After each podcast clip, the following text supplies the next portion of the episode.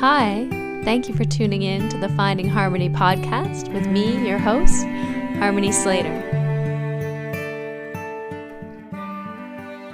Hi, I'm so happy you're here to join us today. We have a really special guest, Kathy Cooper. Kathy is a hidden gem, a senior Ashtanga teacher. She's a first generation student of David Williams and Nancy Gilgoff, who were her first teachers. Uh, she started practicing in 1976, and David taught her all six Ashtanga yoga series at that time. They were a little bit different than they are now, the postures arranged a little differently. She began teaching in 2007. Before that, she was a school teacher teaching and also is a mother with a grown up daughter now. So she didn't start teaching until quite later in life after she retired from being a school teacher. But she practiced every day as a single mom, raising her child, teaching school. And so she has a really interesting um, story to share with you and some really beautiful insights about the practice and practicing daily, consistently over a long period of time. So I know you're going to love this interview with Kathy Cooper, who just had her birthday uh, two days ago. So happy birthday, Kathy. We wish you a wonderful year. And I just want to jump right into it without further ado. Here's Kathy. Hi, welcome to the Finding Harmony podcast. I'm your host, Harmony, and I'm here with Russell Case. Good morning, Harmony. Good morning, a- afternoon. It's actually afternoon. We're recording this and uh, uh, tape delay. Yeah. Yeah. Yeah. and our beautiful guest today is Kathy Cooper. Hi, Kathy. Hello. So It's- nice to connect. It's so wonderful you could join us. Kathy, I I'm so excited you you would come on the show with us. I I have so many kind of kind of um, tropes from pop culture and and uh, uh, li- literature that remind me of of what you're like. And I had this whole Dune thing planned. I might get into that later. But um, you remind me of reading um, The Vampire Lestat by Anne Rice and how little Lestat is just making his way, trying to figure his way out and trying to be a powerful vampire. And he keeps discovering these incredible, ancient, powerful vampires who have enormous powers and strength and vitality.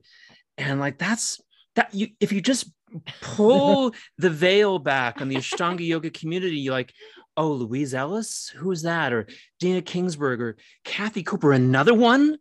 there's another one of these these fabulously fantastic ashtanga yoga practitioners who are still like incredibly vibrant and strong like, Powerhouse lady. powerhouse ladies i can't mm-hmm. imagine that it was like that when you were growing up Well, all, I'm from California, so I was always running around outside playing. It Mhm. wasn't that I was focused so much on particular sports. It was a little different time, I would say, in the 50s. Mhm. Yeah. I'm not saying there were there might have been little league, I don't really know, but you know, girls didn't do any of those things. But I was no. always outside playing. That's what I can tell you about growing up. In terms of of seeing, um, uh, I, I never saw anyone beyond beyond normal people. My first weird thing I saw on television one time was uh, Dean Martin and Jerry Lewis used to do some kind of a movies together. I forget what they were. yeah called yeah yeah they were a duo yeah and they were somewhere maybe in New York and and Jer- um, Jerry Lewis mentions vegetarian about this was a vegetarian restaurant Oh. and Oh. it stuck in my mind like well I've never heard of anything like this right I was maybe 10 or 11 but it was like it stayed with me it got my attention it's that kind of thing there weren't there may have been yoga studios around but not anywhere other than maybe New York or maybe San Francisco it was Huh. a really different time Yeah. yeah in the 50s, I would imagine there probably was Yeah. no So yoga 60s studios. right and the 60s is when um you know, I was in high school Mhm. and you asked me about my mother and father, Right. and they were young. Um, my mother was tw- uh, 19 when she had me. My dad Oh, was wow. 21. They were married for 70 years before my father. passed. Wow, that's But- incredible. Yeah, That's just what- like your grand 70 years. Yeah. That's like your grandparents, yeah, Harmony. yeah, my But what's funny about it is I realized my mother gave me my first book on yoga Oh, because when she was in her 40s, she had a career. She was taking a yoga course and learning about breathing and different things. And she gave me my first yoga book. And wow. Oh. I tried, it was from an Indian, I don't remember who, I don't think I have it anymore. Yeah. an Indian man. And I tried doing these poses on my own. And then for a few years, I thought, I just really want to learn something about yoga. And so Hmm. going to Maui was when I heard about these yogis coming. Well, how'd you how'd you get? Well, I should maybe I shouldn't. I should. There's a big gap there between Okay. you reading that book and going to Maui. Is that right? yes, I was probably in my 21, 22 when I received the book. And I went to Maui when I was 27. Oh, oh, I thought it was like maybe like when you were eight or nine. You you got that book from your mom. No, no, No, no. she was after high school. in- After in, high the school. 60s when yoga started to And I was living in Lake Tahoe. Okay. Oh, I- amazing. I think I was married at then. Yeah. Different time, you know. Very different. You sometimes you have to go back and think: Was I married then, or who was I married to at that point? it's so interesting i think um how some of these things like like the first time you hear vegetarianism and like how it like leaves an imprint on you or yoga. I remember i had a, like a similar experience. I was a little younger but our neighbors were seventh day adventists and so they were vegetarian vegan um and that was like unheard of of course. But i mean my mother explained to me what it was but and they would like make their own soy milk and it was just very and i was so in- interested their food always tasted so good. And it Mm. really left like an impression an imprint for me too that i was like yeah that's what i want to be. That's what i want to i want to just be vegetarian. I just want to eat good food. And 10 Talents cookbook from them was one of the first vegetarian re- um, cookbooks that we all used. on Yeah, that. Yeah And it was, you know, very basic in Yes. terms of making your own soy milk. And uh, early on, yeah I had to buy powdered soy milk to make for my daughter because she wasn't doing well with milk. Oh, Right. wow. Yeah, it was so You know hard to I mean? Find. Like, and it wasn't like coming. I didn't get to choose it off the shelf. no, Okay. no, it was it, like impossible to find like milk alternatives, basically. right. we didn't even have yoga mats when I started. Yeah, that's So, you know. incredible. Yeah. I remember I remember this um this this poem that one of my um college teachers gave me by by Robert Lowell. And I don't remember the name of the poem, but it was um there was a line in it. He was it was about a prisoner who was so vegetarian he wore rope shoes. yeah. And it took me forever to figure out what that meant. Like how what does that have to do with being vegetarian? He wore rope shoes. Like, was he eating the rope? You know, like but like you would actually you would have to practice on that kind of stuff like rope and and blankets and like i can't imagine trying to Bath practice on a rug on a Oh, bath towel Our Oh, first shala had a towel. tap down, a tamp down dirt floor. And Right. by the end of practice every day, it was uneven. But uh, we started on we started on bath towels, which I mean beach towels, which didn't really work well. And Right. then David Williams came up with padding that went underneath.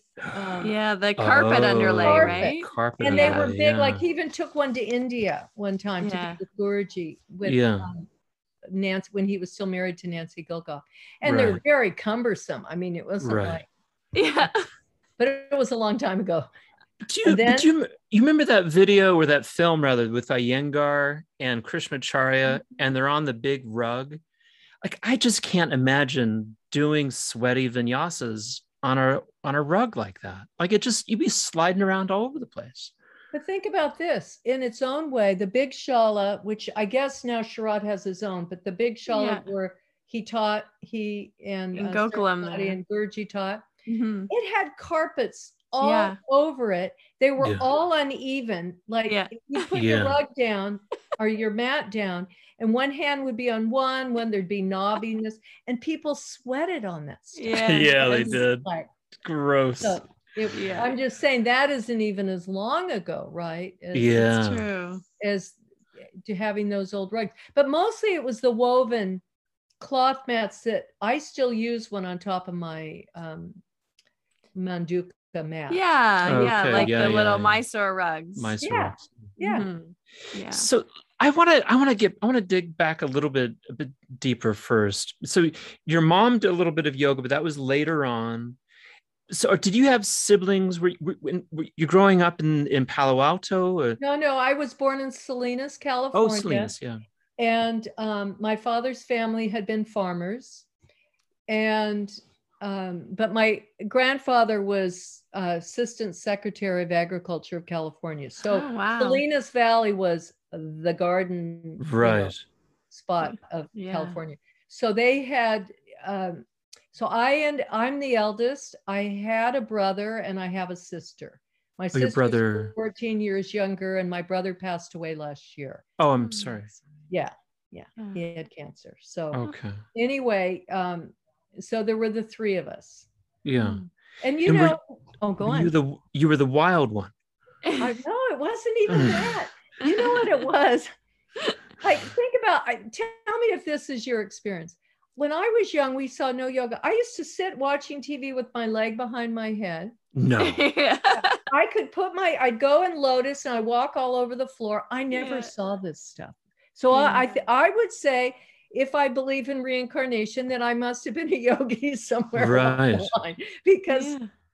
it just seemed Yeah. to be part of But Life. which one do you take That's after? Which one's the flexible one? Do you think? if your I'd say it's my father's spirit, but probably my mother. She was raised in a v- all natural food from the time she was born, and she's always Oh, been very, very healthy.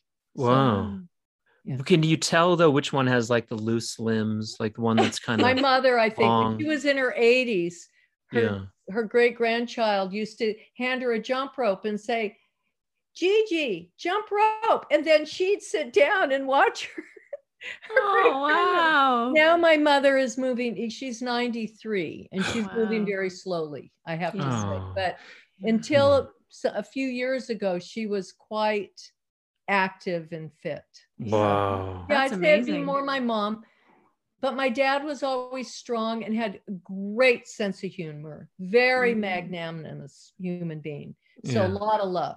Yeah. So Mm, I was Okay. raised in a gentle home. It was That's a kind home. beautiful. And Yeah. and so it, the you Kathy Cooper at 12, what did you th- what were you like? What do you, how would people describe you? I don't know how people would describe me, but I was outdoorsy. Um, I was a good student in school. I Uh-huh. rode my bike everywhere. You know, my parents were young, actually, when I think about it. Yeah. And um, we had an easygoing household, and there wasn't a whole lot going on. Let me tell you. I was not. I had um, a dear friend of the family who would bring me a Renoir print or would Mhm. take me Oh, yeah. to special events in San Yeah. Francisco.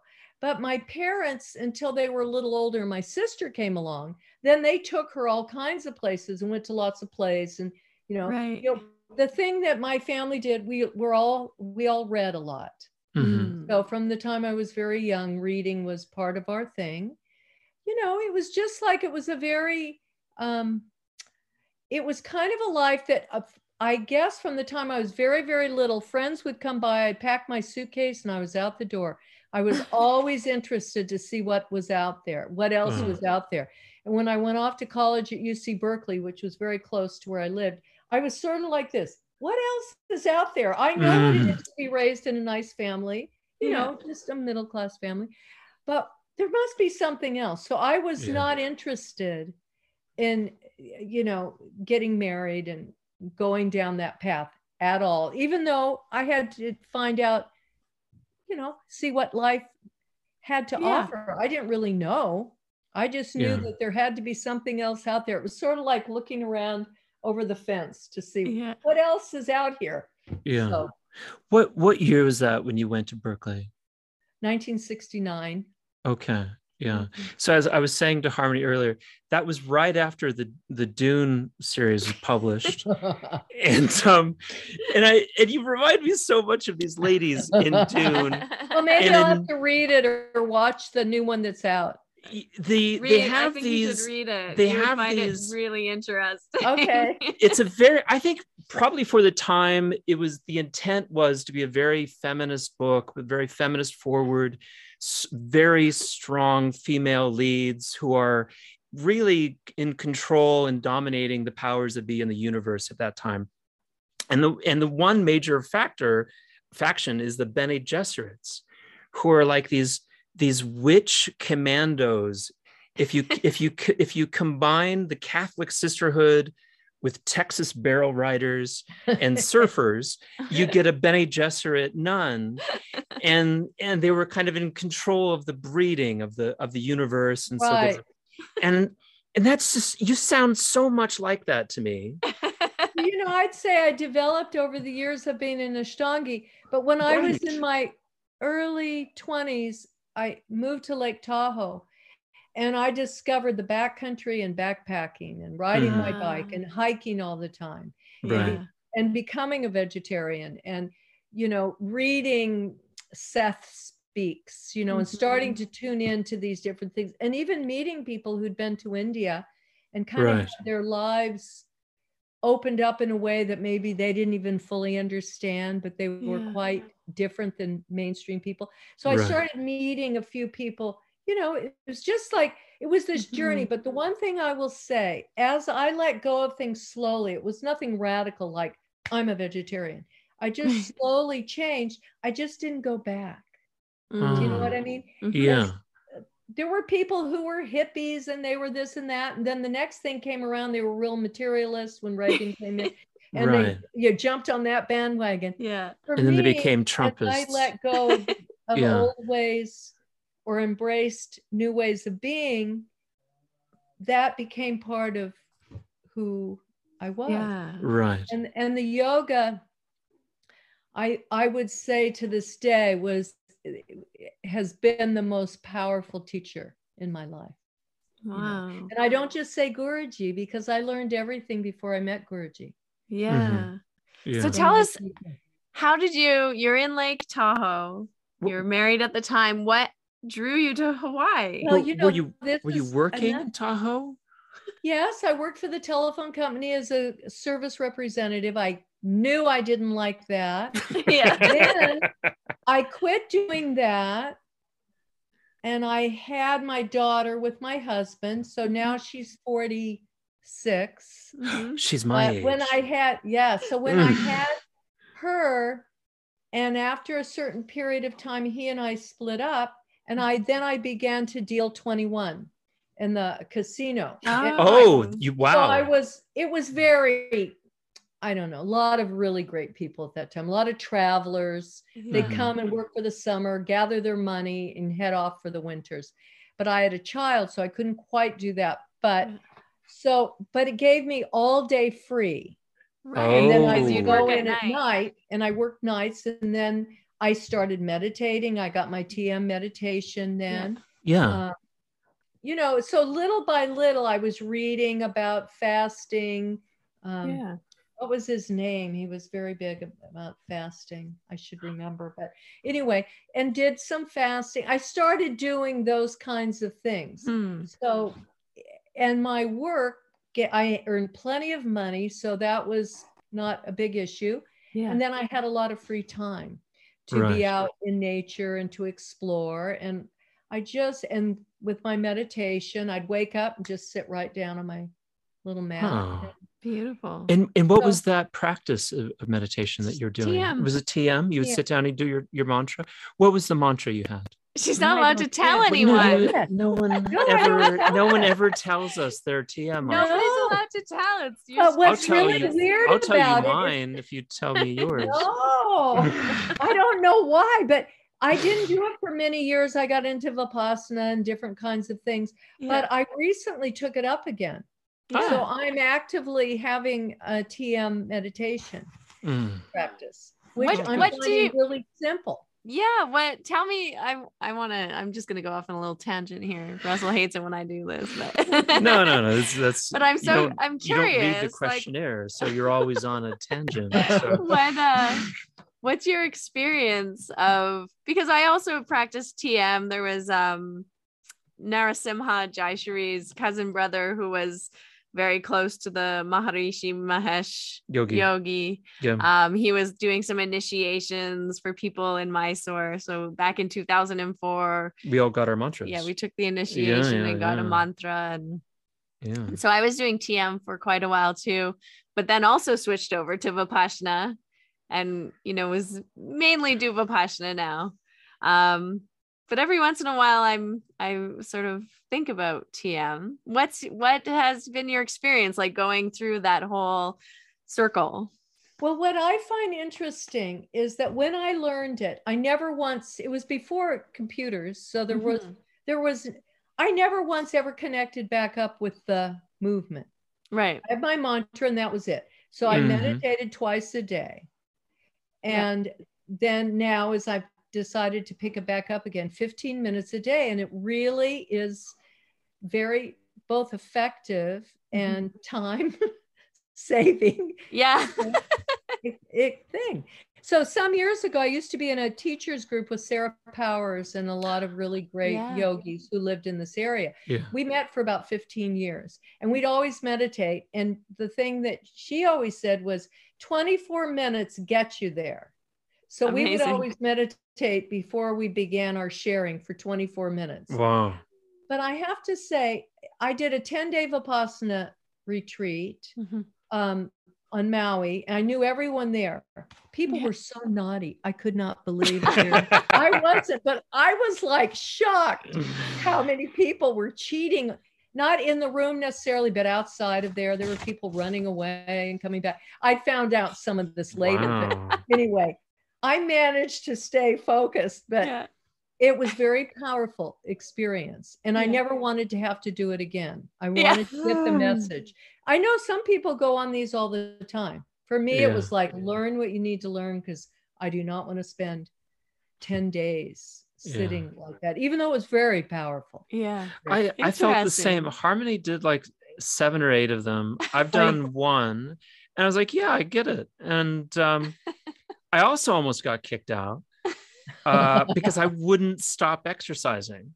well i started doing a little ashtanga in my room during when we got the time off because i feel you needed it i think that was the mistake that they Oh, yeah?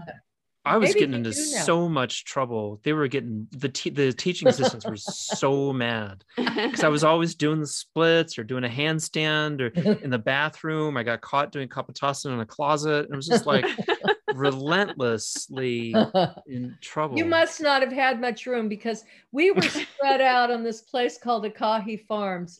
And I was in this big room with some other, I don't remember who. yeah. And um, at first, I just go on my break and pass out because, you know, we were up at Yeah. four in the morning. Every And they didn't want us to eat in the evening, Yeah. even though the food was very light. And I was like, oh my God, I have to have something. This is too much. It was a bit, uh, it was all a bit much for me. But when I'd go to nap in the room, no one else ever came in there. So Yeah. Eventually, when. I started feeling like I had a little more energy, hmm I was practicing something because I thought this is not it. Although there was so much unwinding going on, there was a lot of it was a lot of release anyway. But Yeah.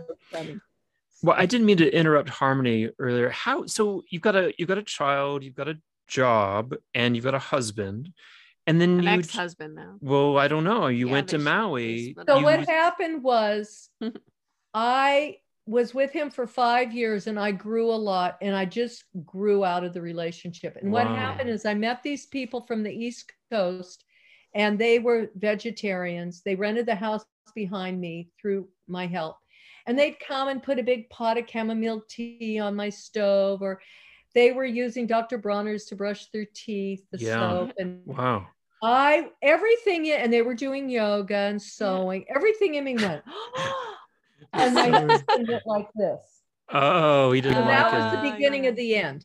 what And kind of job did he have? He was uh, square. he was a graphic artist and he owned a Oh. printing shop. So it was all pre. he wasn't too square. No, he Oh, was himself, but he was not on the heart path. Yeah, I he was didn't he know. wasn't into it. Wow. And I was for a few years kind of like something in me was like, I knew I needed to develop my spirituality. I just wasn't quite sure. So I didn't get my med- my mantra till after I left him. But the way I ended up in Hawaii, like I said, at that time there was no online anything. You know, it's not like you would just see an ads, and I had, didn't have television for mo- a lot of my adult life. So Mhm. from the time I was 19 until, um, well, I've still, I only in the last couple of years have I even owned one. Yeah. I didn't have one all that time, but every now and then I'd see an ad for Waikiki. So I wasn't drawn Mhm. to go to Hawaii, which I thought of as Waikiki. But I had Right.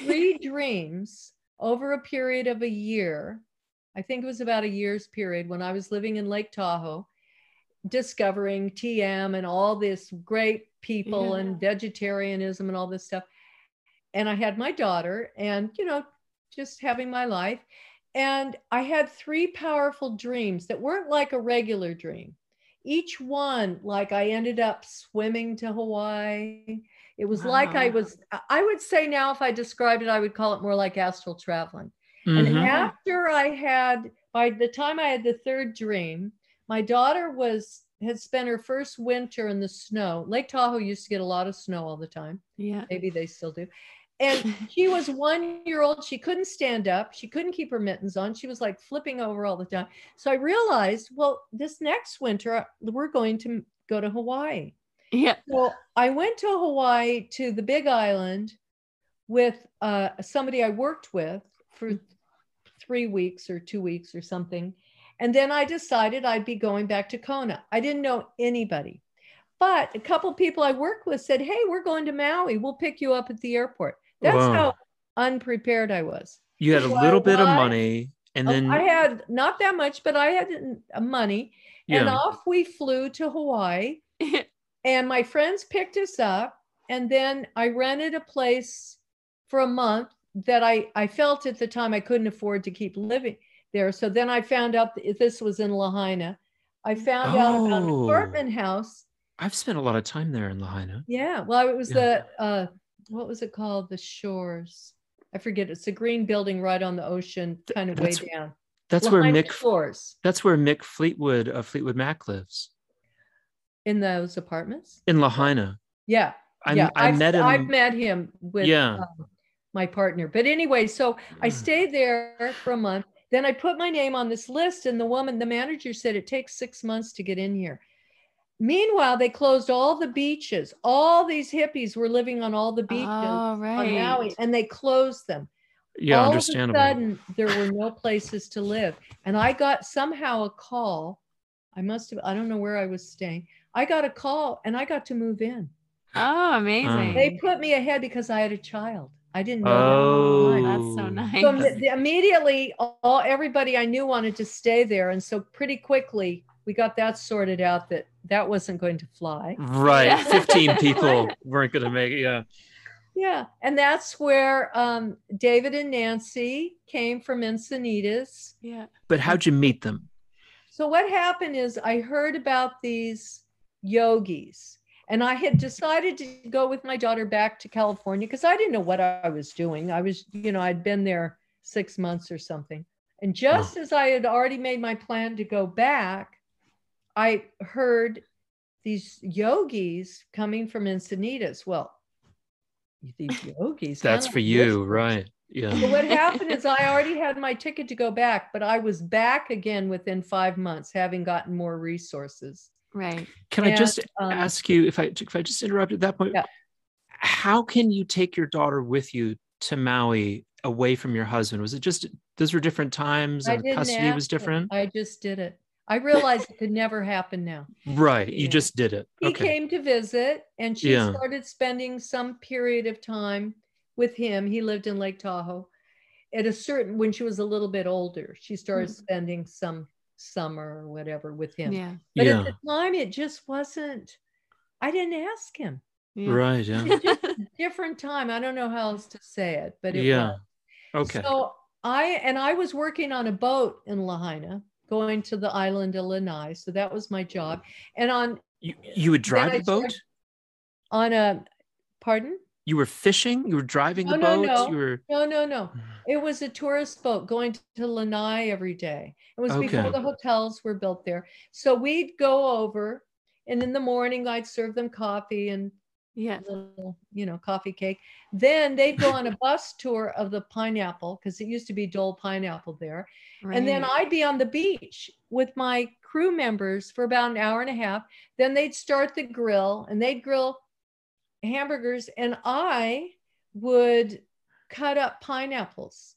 yeah. Just, you know, as if I was the native cutting up the pineapple. so I, I think I had pictures taken with people from everywhere in the US. It was so funny. Wow. Anyway, and then during that time, I started yoga Mhm. and because David and Nancy, and first I started with Nancy in the park because they didn't have a shala. Right. So In the she would teach me first Surya Namaskar. And and do the- you remember like meeting her, like walking up to her in the park? Did you call No, her what happened was it was David Williams that I met, and I asked, I said I wanted to do yoga with him, and he said, "Well, you're on the list." And um, I remember I was holding my daughter on my hip. He goes, "Don't hold her that way; it's going to put you out." I remember. Oh yeah. Yeah. telling me that. right. And he said, when you get to come, it'll be $50 a month and you come six days a week and you don't miss and blah, blah, blah. But in the moment, what, but when we started, I was with Nancy. So I guess I don't remember how I met her because she wasn't with David when I'd see him in the grocery store. Okay. Yeah. I don't remember. So I met her at the park that was right by the harbor. And I remember learning from her pose by pose, just one a day. And so day. what happened by the time I was in Bhujapidasana, this man Forrest had built on this property all these little shacks people lived in down the road called 1010 Front Street. Front Yeah. Street was the main um, street right on the ocean. They he built this little plastic, what do you call it? Visqueen, you know that stuff you could put on your windows? Oh, yeah, Right, yeah, Yeah, yeah. like a And- like kind of like a yurt, like a makeshift yurt or something. Sort of, only not quite as nice as a yurt. And Yeah. and it had a dirt floor and it had these kind of junk called wattle trees. I don't know if you know what those are. So it's just pieces that made this framed place. Right. And then we had a separate room for resting. okay. So when I was invited into that, uh, they at the time Maui was very manana energy. David said, if you're not here at 8:30, which is when it started, you can't come in. Oh. man, did that bring people's stuff up. But anyway, I was, there on time. I was thrilled to be there. And I remember, I remember just learning pose by pose by pose. And within a month, I knew primary. And it wasn't like in Marichyasana D. At first, I'd fall over. If even though I could bind, I couldn't stay up. Yeah. yeah. And that wasn't an issue Mhm. once I knew the, I once I knew the poses by heart, and we didn't have near the vinyasas, and it wasn't done the way certain ones are not done the way uh, in the konasanas the way they are now. They Is were this- all connected. Oh, Is this like, like- the rolling back and the rolling We forward. started rolling on back. We came up for Yeah. five, and then we went down for five, and then Oh, we yeah. jumped back and jumped through. Yeah, Mhm. that's So- how I I've initially learned primary too, because uh, David Williams was actually I think he was the first teacher I ever did pri- full primary series with. And he was teaching the old way. Yeah, yeah, So yeah. And Nancy Gilgoff teaches a lot of. I know Yes. she teaches advanced the way we learned it, which I loved. Yeah. So, So this is like 77, 78. Is that when this was? 76, 76. 77. Yeah. So once we knew the primary series by heart, we began being taught second series. right. Mhm. So what happened was I re- all I remember is learning it and adding it on. I don't remember separating the the uh, series yet, Mhm.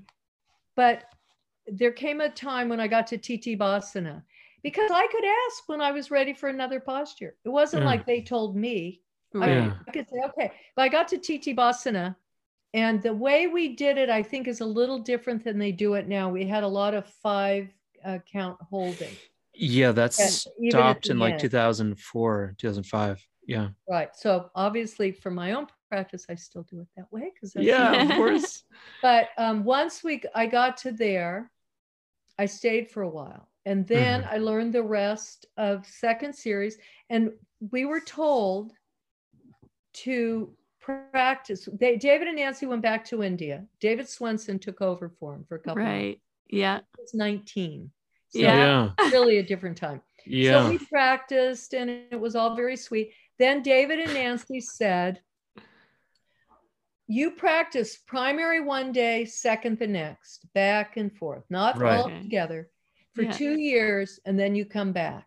Now, none of us who learned and started together were in communication because you didn't make long distance phone calls then right. at all. You couldn't text.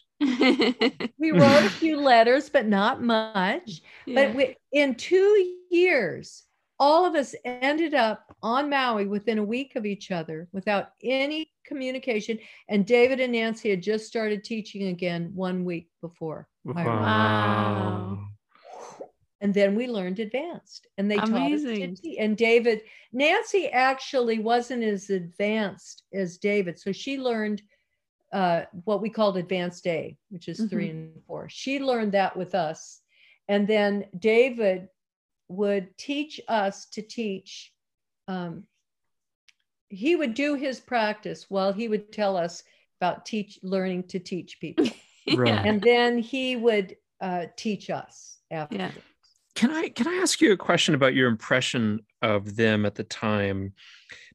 I I would have thought that they would have been kind of electric, a little kind of very different from the squares on the street, or even like the manana energy hip like hippies that are on the street, like something really unusual about them. And I wondered if you ever if you registered that at the time at that the time that your impression of them.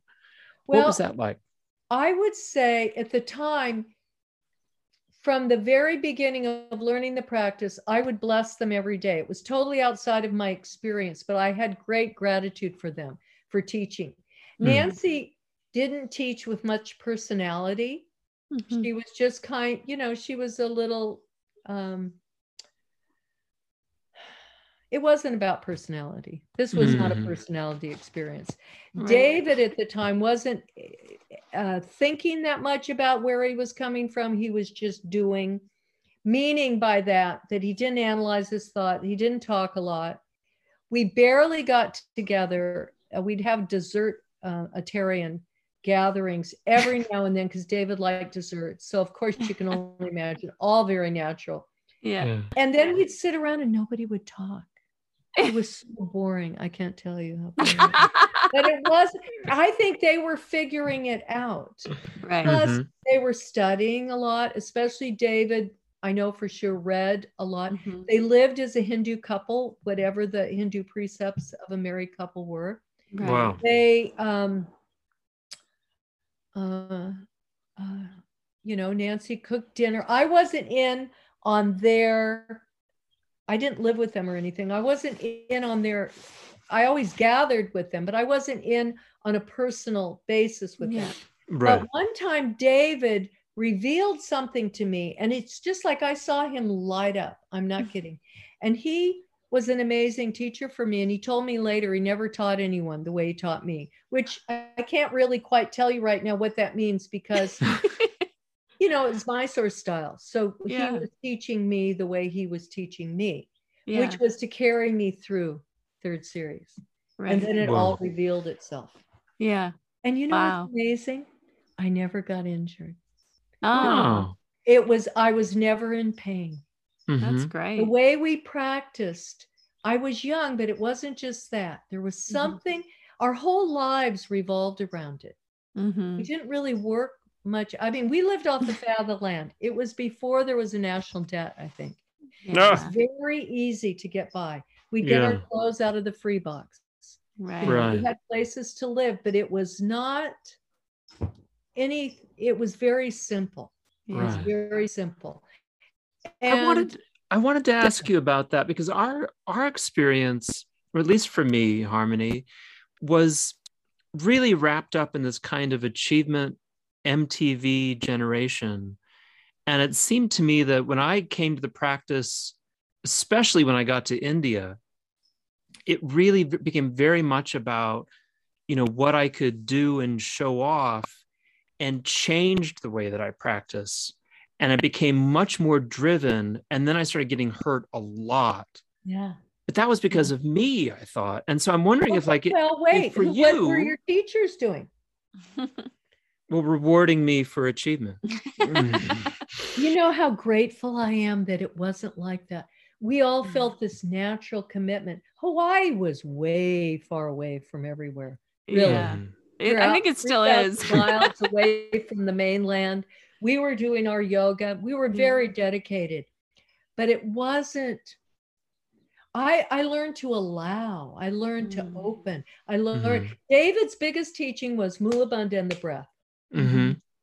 and uh, and everything else you know we didn't do much with alignment i Mhm. started asking those questions but i i never got hurt i never got hurt Mhm. and most i was thinking about my good friends that i practice with regularly all we talk about afterwards was yoga yeah. the whole yoga world and we'd read you know all these books Mhm. about because there weren't a lot of books out but like swami rama's the himalayan master yeah, that was a good one. that I forget all of those books that Be here about- now. Oh yeah, well that I read before in 1969. Mm. Before Yeah. read any of that. So it was just like the all the masters of the Far East. You know, we Mm. were tuning into this very different world, and we were in our own as time went on within our own kind of group of Mhm. people that we hung out with to some degree. But it wasn't until later I realized how deeply connected we were because of the practices we shared, not because we hung out with each other necessarily at other times of the Mhm. day. You Mhm. know, it, Mhm. like Danny Paradise was part of learning when I was there. As year we weren't, you know, great friends early on. Yeah. But as years have gone on, we see each other and it's this very deep connection. You know what I'm Yeah. saying? So Yeah. we had this connection through the practice. We didn't have a lot of intellectual uh, uh, trips put on us. And when Mhm. Guruji first came to Hawaii to teach us in 1980, I think, Yeah. he came for two months. Yeah, And because I was in a relationship with David Williams at that time, he and Nancy had mm-hmm. broken up, had nothing. Excuse with- me? I was with David for two years. just so- threw that in there. Oh my goodness gracious me. Okay. So it was a mm. long time ago. We were doing it. We do advanced every day together. Yeah. You know, it was just this. We he taught me to play chess. We played chess every day. Our lives Yeah. were very simple. We'd swim in the ocean. But you don't have any uh-huh. uh, oh yeah, I just read his autobiography. He has an autobiography. Yeah, he just he fucking pardon my language. He swims every day. I know. Every page of that book is him going for a swim David in Yugoslavia or Turkey or India or Maui. He's like, yeah, and I went for a swim. Yeah. Well, he used to swim a certain amount of breaths, oh, Ah. amazing. but I don't know what his life went on. But Oh. I don't. You know don't about have any children He's a by very him. no. He has one son, Zaj, but we Yeah. didn't have a child together. Oh, okay. but he was around my daughter, and yeah. uh, she was the only. He would. She would say, "David's the only one that can adjust my neck." David, you- we used to adjust each other. We all learned to adjust Ah. each other years ago. yeah. Yeah. And uh, it was very different. You have to understand it was Yeah. when he first came Yeah, 1980. because he and Nancy had separated. Guruji was still very traditional. We're in a mm-hmm. room with about 50 or more people. Guruji marched right up to me, put me in Kandapidasana. This is the Oh first time I no. cold. No, you could break your knees. And then watched me spring out of it. But yeah. you know what? Af- Otherwise, every day we rode with he and Amma to Yeah. yoga, and I I got to know them well, and he was very sweet. But it was very confusing for them at first the way everybody was so casual and Yeah. Yeah. And very attractive to Manju. Manju wasn't there. Manju was in California. Yeah, he was in California, yeah. But I think he he looked at that lifestyle and said, "Yeah, I don't want to live with my parents." Oh yeah, yeah. Oh no, no. You're right. He stayed. He stayed the first trip. This was the Mm. second trip when I right, yeah. there. yeah, yeah. So I didn't Yeah. meet because I left Maui just right when they were coming, and came back five months later. I missed the first um, Mhm. Wait. season of them Yeah, yeah. being there. You're right, though. Manju was like, I don't know about this. Yeah. So he left, moved to California yeah. early on. And I don't think, I don't know, maybe they visited him in California after that. I don't really remember know how the relationship developed. But for a Mhm. long time, Manju was kind of low key. Yeah, And then in more recent years, he's become a real traveling yeah. teacher and an exponent of the traditional. He's a he's a Yeah. jewel. For, Yeah. a hun- yeah, I, love. I've met him a few times, but I don't. I can't say that I, I know him. pretty he in those quiet times he made a good business by buying cars on the streets of encinitas uh, and they were really dusty and dirty and beaten up and he'd go and he'd wash them and then sell them and mark them up 20% well. Good and that's how he that's how he made his living Isn't that interesting? yeah yeah And I know the woman that married him so she could stay in the country. Could stay in the country. oh gary Lopedota's girlfriend Yeah. Oh, really? uh, The mother of four of his children. So Yeah. as well Minded yeah his yeah yeah. So she Yeah. married him, and so that he could stay in the country. yeah Yeah. yeah yeah And, I mean, that was all very early on. You know? Yes. I think he Again, paid- different different times. I think he had to. I think Manju had to pay a surcharge to Gary for that privilege. Maybe. So- And he was one of the early young guys who went to India. I had Yeah. a child, and at that time it was very unsafe. You Right. know, Yeah. People got dysentery. Yeah. People got sick then when they went to India. Right. Yeah. Call it whatever you wanted, but it wasn't.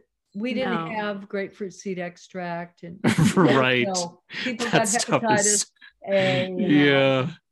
So I didn't feel I could go, and I wanted to, of course, but I had a young child, so it wasn't really. But then Guruji used to come in a mosque. They used to come a lot. Mm-hmm. Yeah, that's really like a blessing that they the- came to the States so much. at the time. Yeah. And then they became. There was more demand as years Right. went on. Right. You know, so, So, changed. So right around this time, Jefferson Airplane is turning into Jefferson Starship. what are you What are you doing for work in the, these transitional periods into the eighties? What? How Um, are you? I went to. I moved to England for two years and became What? a Steiner teacher. I went- What? became a Waldorf teacher. Really? Yeah, so I did that for 15 years. You probably taught Guy Donahaye.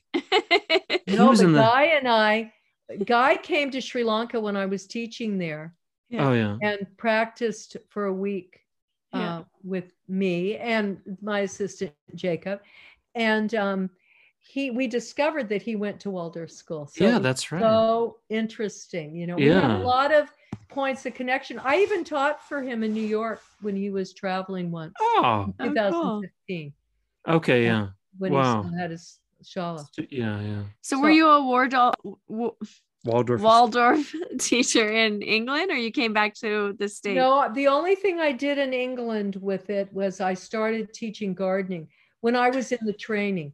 Yeah. I couldn't Wow. be indoors all the time. I started feeling like I so Right. I started volunteering at the garden. And so they offered me the position to be the gardener at the end of that year. I didn't know that much. I was just learning. And I Right. thought, gee, am I going to stay in England? What am I doing? So I came back to the US. Was your point. daughter with you in England when you went over there? at the Wow. time, and she had wonder. She liked the kids there a lot. She thought they were a- they were less um, persona.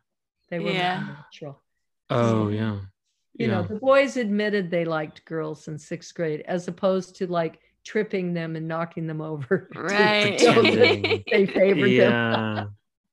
Yeah. Yeah, it was a wonderful. It was a wonderful experience being there. It was really Oh, nice. everything was a lot easier early on. I, I realized I'm sorry I didn't go to India Yeah. earlier than I did Wow. because you know I could have gone in the summers when I was teaching Waldorf, but I always felt the need to rejuvenate, and I didn't know if going to India later after going, I went, hmm, I might have enjoyed being there for a couple months, you know, Right. just for the contrast. So Right. did you come back to California or to Maui? Went from England. From England, um, I came back. Wasn't was I living in California at that time? I I may have come back to California, but I went back to Maui. No, Okay. no, no. That was after my daughter went to kindergarten at Haleakala School on Maui, and that's how I discovered the Waldorf. Okay. Oh, cool. Yeah. Okay. And then after a while, I started looking into it, and I went there. So where did I come back to?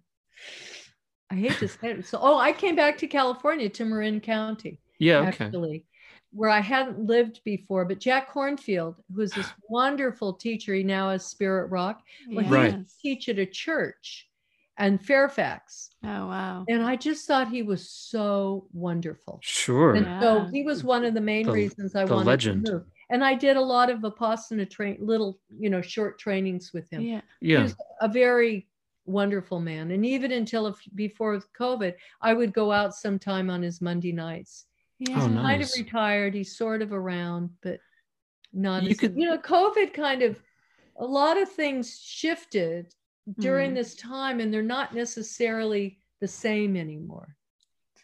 Yeah. By that I mean, I knew he was taking some time off. He'd he'd married, Yeah. or she's a girlfriend. I forget a te- a big teacher from Southern California, Mm-hmm. Vipassana Center Yeah. teacher. So I don't quite remember what Hmm. exactly happened Yeah. with him, but he was very influential. And I was around through the whole out the whole building. Uh, Wow. uh, but then I did go back to Maui for a period in between. I left California at a certain point point, taught at Haleakala School on Maui. So you were Mm. teaching the whole time as a kind of a career. Is that right? Yeah, since I used to teach yoga uh, when I was in Marin, I taught four days a week at the school. On Friday, they had Nature Day all day for Oh, eight nice. years. It was really powerful, I have to say. Yeah. And um, during that time, I began to teach on my day off privately. Okay. And then the people, John um, and Leah Berlinski. Oh, Yeah. JB. Yeah, Yeah, Leah. maybe. Leah So Watkins. Still Yeah. teaching. Leah's not now, but before she was up until the pandemic got Yeah. going. But um, they were teaching, and then I used to uh, teach for them when they'd go away and stuff. But it got to be when I had my summer off, I, I didn't want to have to get up early every single day and teach. Yeah. You know, I'd want I was more interested in practicing because I Right. would always practice. I would get up at six. I had to very for 15 years. I led a very disciplined life. I Mhm. could not teach and be healthy if I didn't do my practice Yeah. Mm. and be, you know, Yeah. vibrant. And I had to go to bed early so that I wouldn't be tired and grumpy for the children. Plus, I had to get up early. So I lived a very focused life for many years. And what it was for my personal practice, I had already developed my practice. I was, I did advance some, but it was less at that point.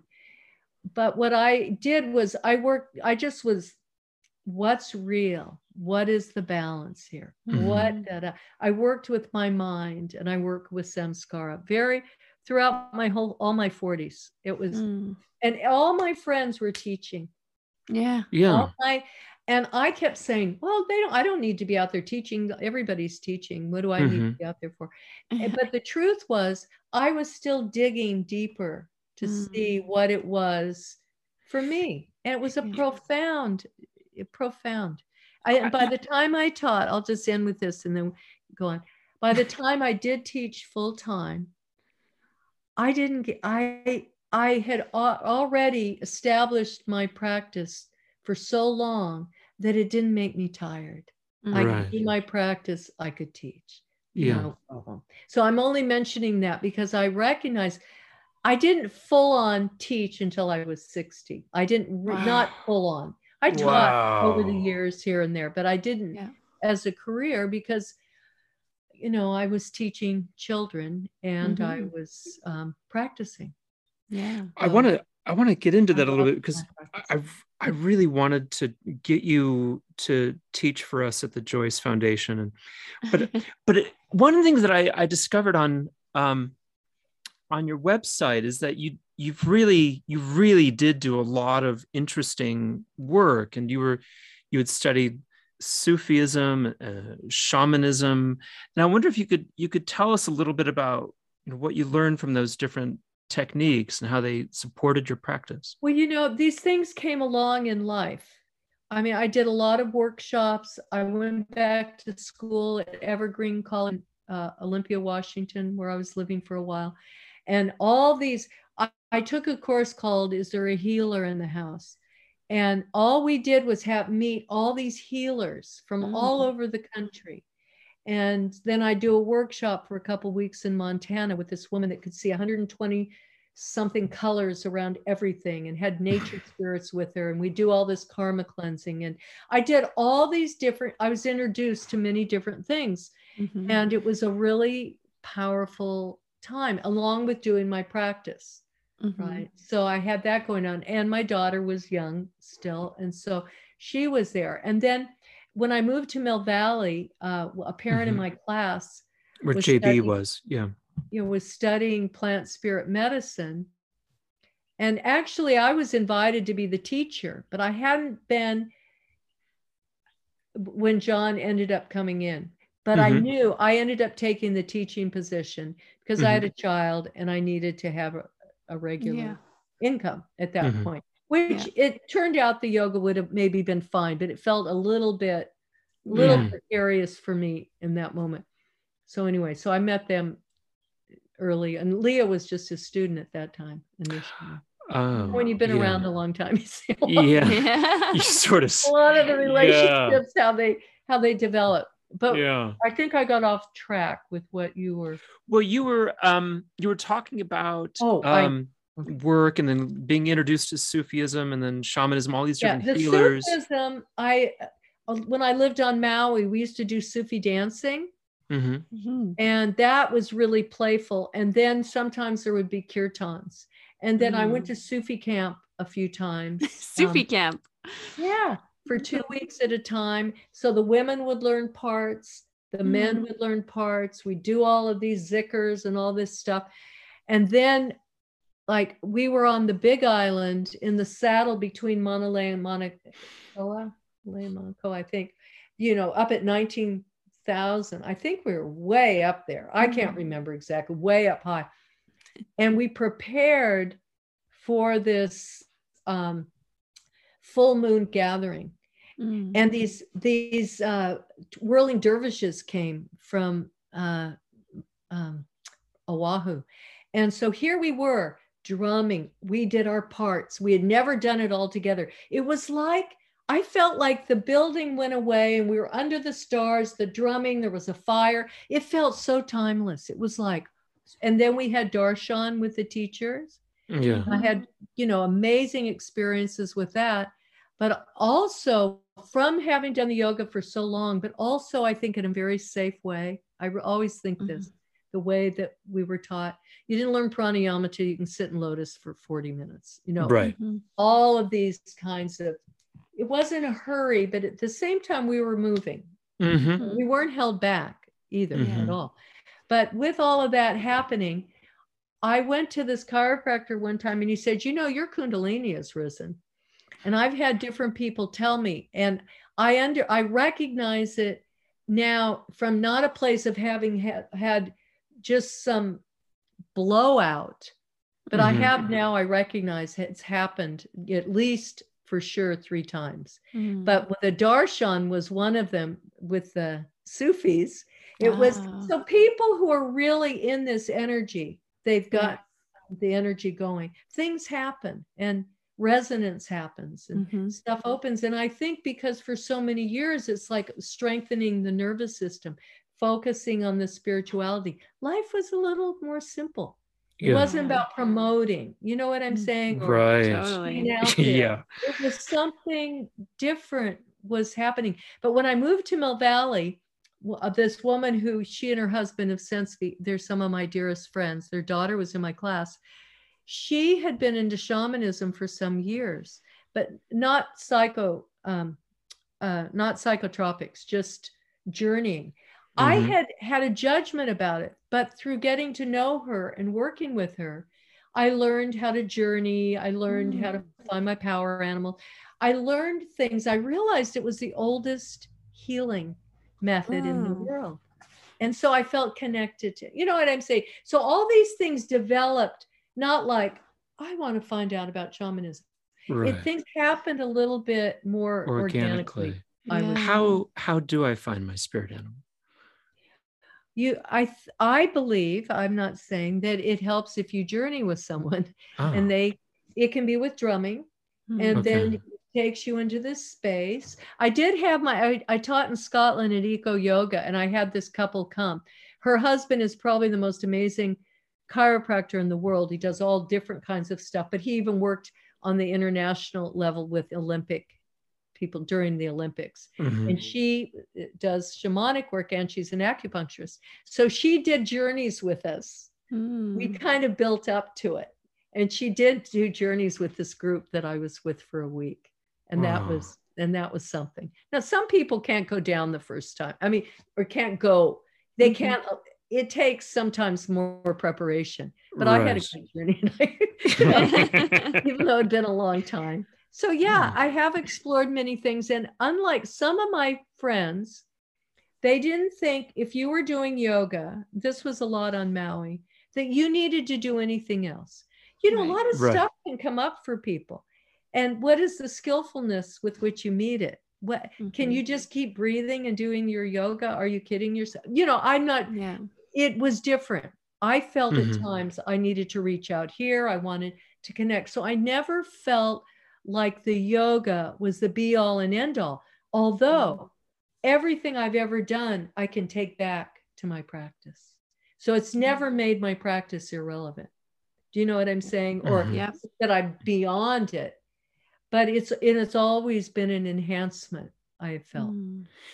You- Yeah, you- it's beautiful. when I my um my first couple weeks when I, I got to Taiwan, I was I was teaching yoga there, and I went to a um a Chinese medical doctor, and he was doing my chi, you know, where they do your your blood pressure or whatever, and You take your You read it- pulse. your take the pulse, yeah, and oh yeah, that's right, yeah, take the pulse. And um pump pump pump the blood pressure and it was like oh and he's and he turned he turned to me and he said oh your chi is very unusual. I was so geeked. It was like right out of a kung fu movie on saturday morning and i was like oh that's so wild. I've been But I've that's great. Unusual is not a judgment. It's right. like- no.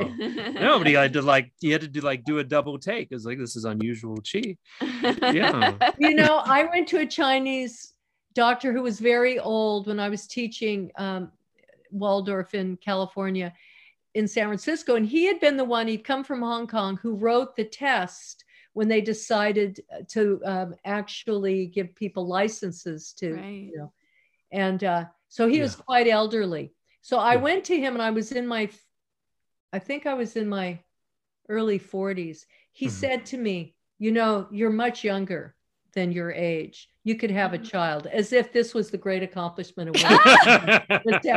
and I said, Well, thank you. You know, that's, yeah that's what he said to me that I would say probably came from yoga, from a Yes. cer- of the Absolutely, vitality yeah. of- Maybe Harmony could have another baby too.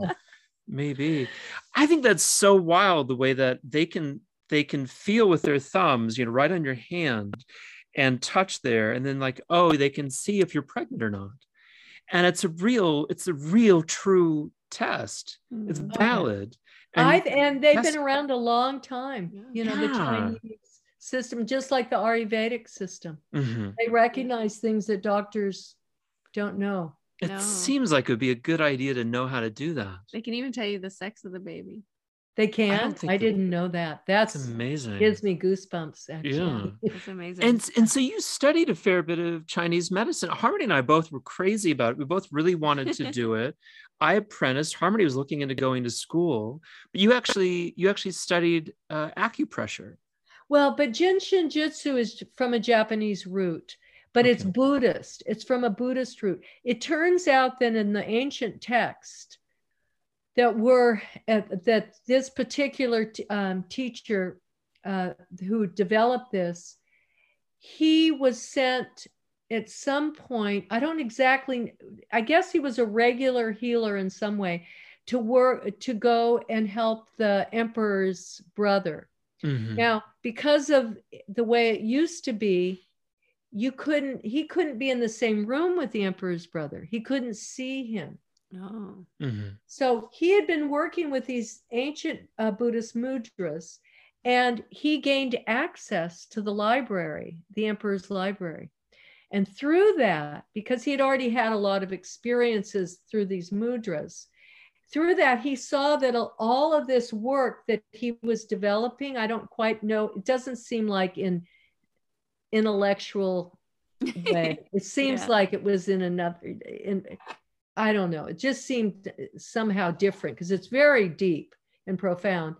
Now you've traveled a lot and taught as well, right? In Yeah, both of the us. Pandemic or Oh, Until the pandemic. until the pandemic. You were in the Harmony was in the Ukraine Yeah, Ukraine when the- was the last when place I was before the pandemic. when the hit. pandemic hit and Wow, and got stuck in an airport nearly had to had to live in the ukraine for the rest of your life and uh, never Wow. almost didn't make it out yeah, yeah Isn't last person out And of now the to see ukraine this insanity, yeah, it's so sad. absolute insanity. It and suffering. It's Yeah. awful. I, I think the world is, you know, it is, it's crazy. That's like Yeah. Guruji said one time.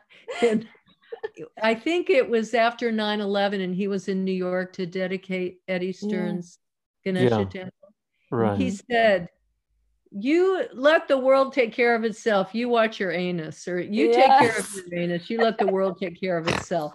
And I think about that sometime. The world is crazy in a lot of ways. There's good people who have good hearts and good intentions, but it feels like if you don't do that work, if you don't keep cultivating our Mm, better natures, yeah. Mhm. then you just i don't know i don't know but it, it's it's frightening to me but to see all those poor people I know. really and you knew you know some of them Yeah, yeah, good students yeah. we know a lot of people in st petersburg and moscow we know a lot of great students and great people I mean, the sad thing is, is I think like you know, it's not even it's not like the Russians and the Ukrainians don't get along. Like they're quite friendly with each other. Like many, many Russian Ukrainian like So many students that I know are came to our like classes yeah would travel like from Russia to Ukraine or Ukraine to Russia to take workshops. Right. And so it's not like they're n- enemies or anything. It's just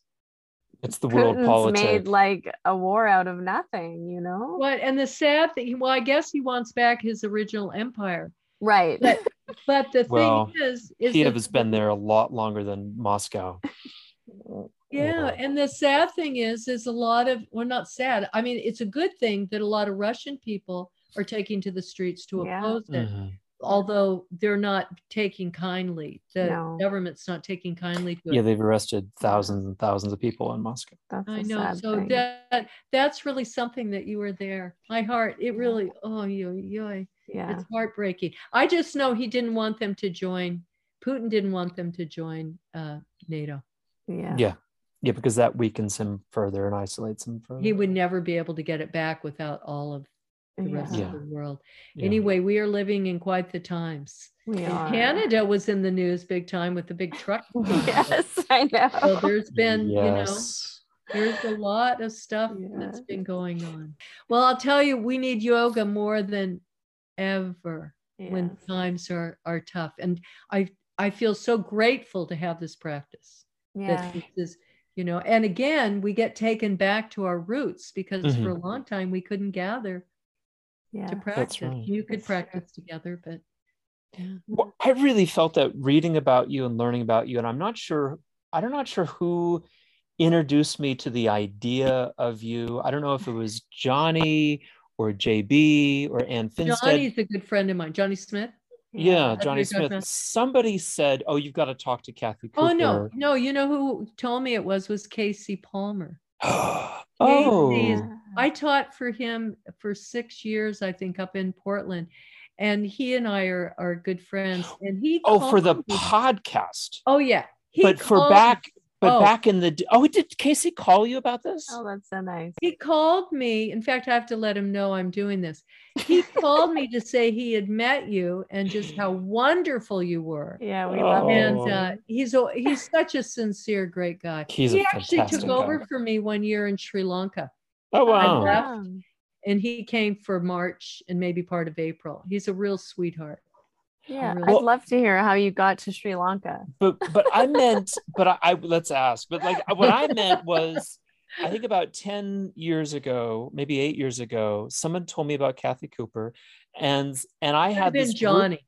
might have been Johnny, and I had this group of young 20 something year old yoga teachers who were going to go into a Title One environment school district and teach yoga to kids who were you know kind of struggling with English as a first language. And I, and I thought I need to introduce them to a real powerful female matriarchal Ashtanga yoga teacher who's been in the schools. And you were just perfect to me. You were like the ideal Mhm. woman to introduce to these to these young women and for that reason because you'd been in it and i'm so sorry it didn't work out know what's funny about it, which you, pro- I guess you don't remember this, but I said to you, as a Waldorf teacher, I would never teach kindergartners the series ever. I would Right. play with them yeah, doing yoga, and when I taught, we would go to the land of the animals, you know, in the Right. second grade, and yeah and every now and then somebody'd say, "Are we doing yoga?" And I go, "Shh." You're a little frog, and you're Yeah. A fly, you know. Mm-hmm. But so I wouldn't teach it. And I know Sonia was so grateful that she had healed her from ashtanga yeah from Ashtanga.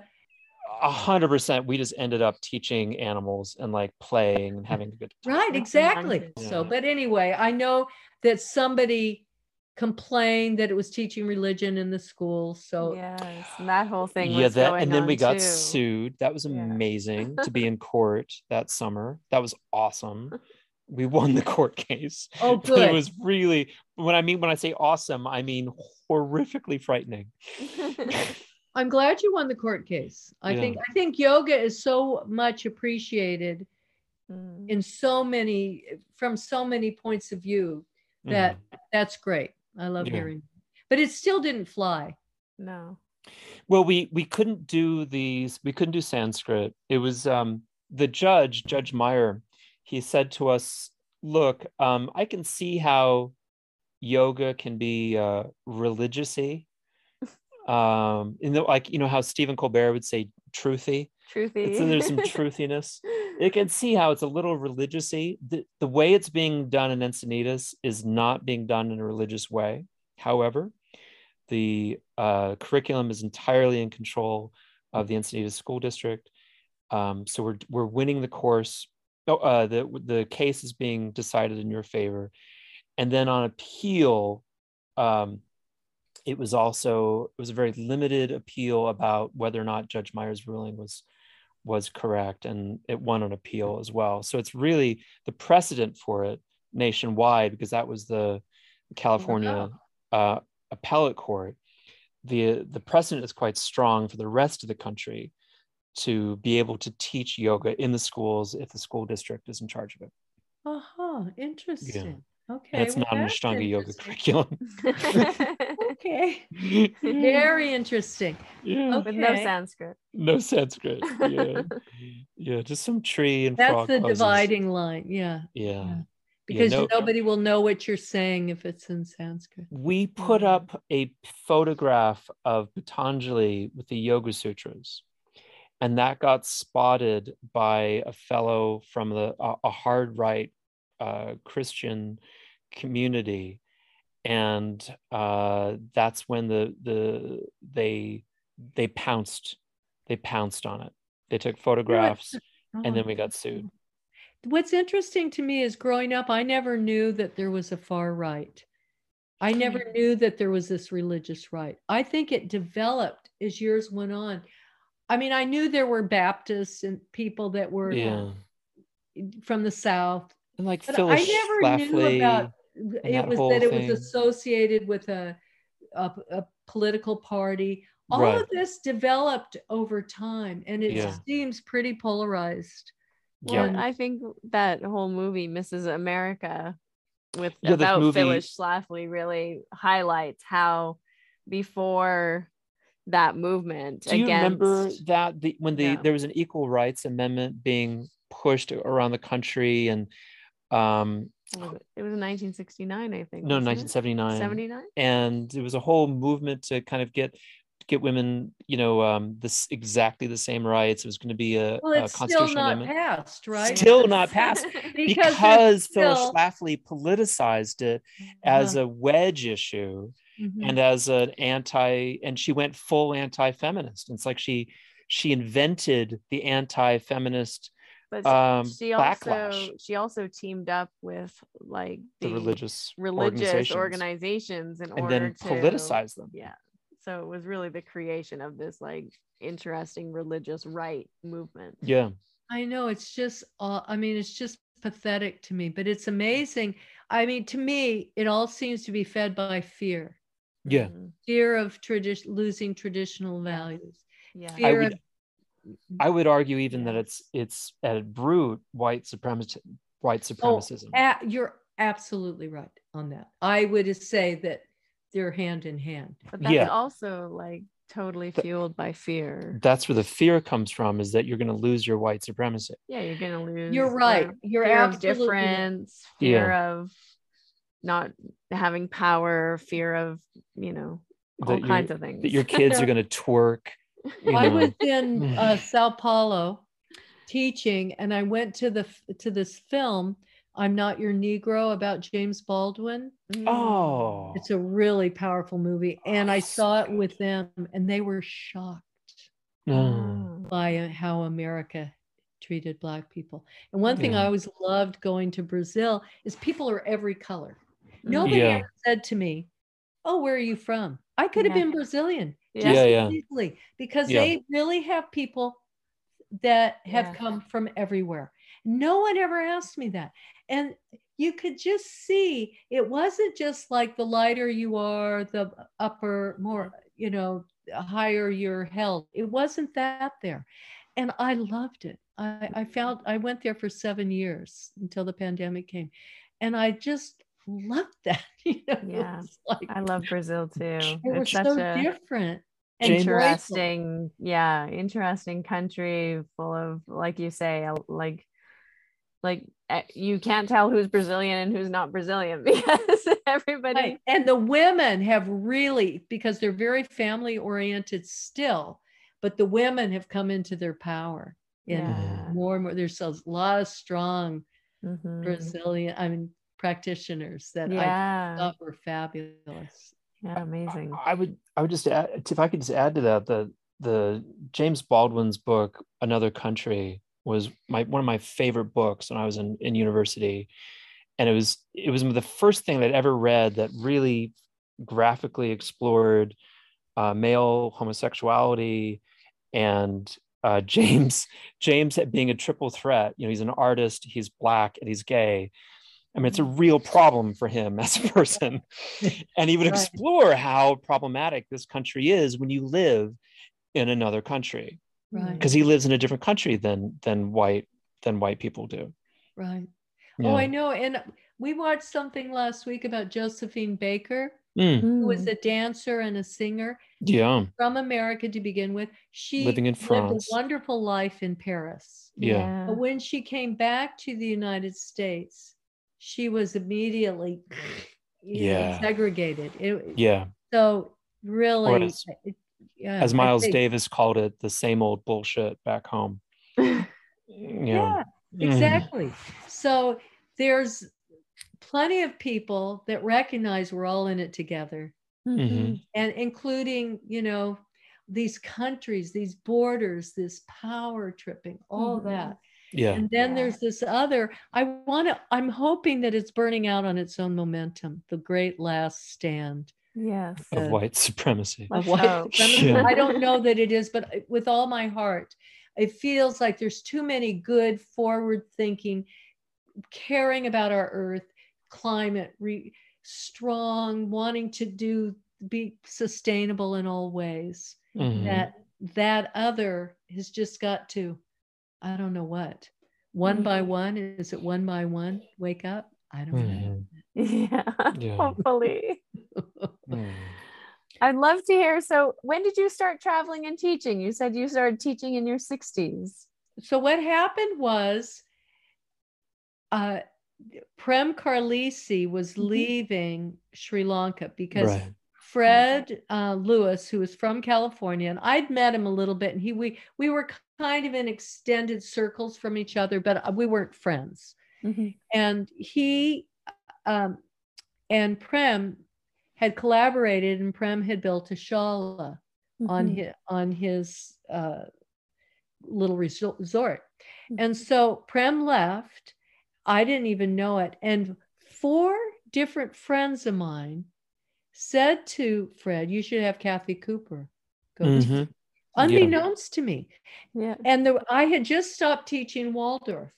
Okay. So I was, you know, I just realized that I was just tired of teaching these curriculums. I'd been doing it. It's a very disciplined life, or it was for Mhm. me. I Mhm. wasn't so gifted that I could just, you know, keep it all going. So I, I got just, it got to the point where I'd have to take my attention to really focus. And I knew I, I just had had enough. Mhm. So the next thing I knew, uh, Fred, and then at the time he was with Mira, they came and visited me in Mill Valley. Mhm. I was still teaching a little bit at that time, and they we had a conversation, and I was invited to Mm. come for the next winter. So what I did, I took on the role of um, all the well, not that many people knew about it at the time, but uh, I took on the role of getting people places to stay there, Mm. finding out what their practice were, because I had to set some criteria. You couldn't just show up for two days if you had no experience, Right. right? Yeah. Mm-hmm. to a couple weeks, you know, whatever it all was. So that happened, and then it built over time. And then, unfortunately, the last year I was there, you know, I don't know if I handled it right or not because in the moment it was like a, a Dakini experience where I got the rug pulled out from under me. Right. Oh. But one of the local people who mentally was not well, Mm. he he strode in and it was just the beginning of this great season. He was breaking all the dishes in the Oh. kitchen and he Oh, drove dear. his car. He tried to run down this other teacher. I mean, it was just awful. And Oh. then he said he was going to call immigration because, and I realized later we were in a private place. We were not, uh, this wasn't for the public. Mm. We could, Mhm. I'm sure it would have been okay, but it scared me Mhm. because I didn't want to be banned from a country Right. Yeah. or something. So I chose to uh, step away. And we were just doing fantastic. It was it Mm. was an alternative. It was like it was like India Light. Yeah, Yeah. I no agree. hepatitis A. Time to say there were garbage cans. Right. It's know it's what I mean? it's it's very clean, but you're also in India, and it's it's Yeah. yeah. yeah. It, it has it's a mixture of things. Right. But there Yeah. was quite an underbelly, a local underbelly. I, I found out about as time went on, and I read many, many historical novels there. Uh, But you know, they were at war for many Yeah. years. I learned a lot, and it's a beautiful, oh, it's a beautiful island. it's gorgeous, gorgeous And- island. So anyway, I, I'm, I thought back about it, and had I not been afraid of what they would do to us, Mm. I maybe would have said, you know, we could have worked out a strategy. hmm But at the time, it was like, so Yeah. my assistant was back there the next year and just staying away from this person who Okay. was Wow. a little bit I've often Balance. thought that. I mean, Yeah. I've spent, I guess, ten years of my life in in as an expat. Actually, maybe now I'm up to fourteen now with Canada, and I often think about like being in traffic and wanting to beat the shit out of somebody. and I'm thinking like I'm a, I, I could really get into a lot of trouble if I get in if I do this, and like really like really wanting it though, you know, like no, no, it's crazy the way they drive in Sri Lanka. There's, Mm. you know, mostly there's there's now a highway. I don't know how much is being used. there's one lane each way, and people pass, they go right down the middle. And these people Mhm. are driving super fast. So Mhm. after a while, you're like, oh my God. And, you know, there was, I'll never forget somebody who was from Spain and he'd been in the military. He Mhm. started screaming and yelling, you know, because he said, Where's the seatbelts? No, no, no, no. You know, it was like he was trying to create safety that felt safe. And it was right. There's not no happening there. there. yeah. I know. And this shows us, doesn't it? You know, oh, there's a little work I need to do here. Yes. Oh, I'm Yeah, the losing little completely. little over. seed of violence in Rusty's heart. Yeah. It's like needs to needs to do something about that. No, I know. I know. Jack Kornfield always said, you know, if you're in traffic or whatever, you could just send out blessings to the people. yeah. So I You love it when. I remember Yeah. that because it's like, mm. okay, yeah. okay, Yeah. there are other options. Yes. you know, I got into a besides- got into a fight with that. Harmony's dad over the weekend and I couldn't I couldn't sleep for 2 days. I kept thinking about it over and over again. It's like but it was the same little You were actually in a fight with yourself. My father was not fighting. Oh, sure he was. We were fighting. No. Yes, we were fighting. We were in his mind, he wasn't fighting. but you also can't hear how elevated his voice is. But if we're our both of our voices are elevated, we're both fighting, even if he isn't aware that he's fighting. right. You know, okay, even if he sees the bigger picture, he Right. thinks. But if I'm whatever. yelling at your dad that what he's saying is bullshit, we're having a fight. So, but it's I like it was the same. like a debate. Or Yeah, I guess he does. I don't- but it's still like that little this is uh i wonder if this is enabling behavior i'm not sure but this is in my heart it's the same little like seed of violence that's still there that needs to And get then you hurt for worked on. days afterwards for right having ha- having succumbed to that. exactly Yeah. yeah i've But you know, succumbed to that'll it again teach us, won't it? I mean, Hopefully. It's like sometimes you say something and afterwards you go, wow, that was insensitive. Then you burn for days from having, yeah and you realize when you're on, I think when you're on a conscious path, you do something somebody else might have let it blow by, but you know in your own heart that, oh, that is Yeah, painful. Yeah. it I, hear- I definitely hear you. And we are human, Mm. right? And we do, hopefully, we just grow through these things, Mhm. Mm. you know Mhm. to think we're holier than thou and that we sit around, you know, and just like I used to not want to be enlightened. I wanted to be my natural self, expressing. But I'd look around, I'd say, what do these people do besides just sit around all day? that doesn't appeal to me at all. That's not what I could imagine wanting to do. Is I mean, I look back on it now, but it was like everything was about enlightenment. Yeah. it, for years. It felt like, and I'm going, well, actually, that's not really, that's not appealing. My picture of it is not appealing. Right. you know. It's interesting. It really mm-hmm. comes down to like your definition of what enlightenment is. And if it's That's exactly right. going into some kind of ecstatic trance and not being verbal for the next 20 years where you're just kind of, you know, vibrating or a realization that you have stuff to work on. Like there you could say that you could argue that both of those places are enlightened places. It's like, Oh, oh, I have stuff to Yeah. work on. I need to start working on that. Well, you know, I'm when I read about too much. Ramana Maharshi, Mhm, he had a complete awakening and he was discovered uh, how I don't know how long he was there in a cave with with insects Vibrating, eating him. starving to death. Rats yeah. eating at his legs. And, Yeah. And he didn't even that none of he he didn't Oh, care. So totally then cool. as Yeah. he was brought out by his devotees or whatever, Yeah. these people, he was there to, you know, give amazing, ev- everybody revered him. There's no question Mm-hmm. about it. And at the same time, you felt like he was completely unattached. I mean, Right. Mm. compl- I completely. And Yeah. by that, I, I can't say that, you know, he's a, an example of someone that i didn't appeal to me, the lifestyle. Maybe Yeah. a lot of it is the trickster ones who kind of pretend. I don't really Right. know. But I'm not sure that you want Ramana Maharshi like looking after a schoolroom of kids either. No, it's right. Not your best candidate for a kindergarten, you know. Oh, they would, they would all just like be you know there's uh, always those stories of when you're in his presence all the questions leave your mind and you sort of enter into his own like samadhi vibration. So he, They're he beating- would actually be a very good they kindergarten would, teacher. they would beat exactly. on him with like plastic Exactly. baseball bats until he'd like, "Wh- what the fuck are you doing I don't Stop." think so. I think they just turn into like like Well, yeah, because they peaceful invite- beings. I'm And far too would be cynical. so powerful that you couldn't help Yeah.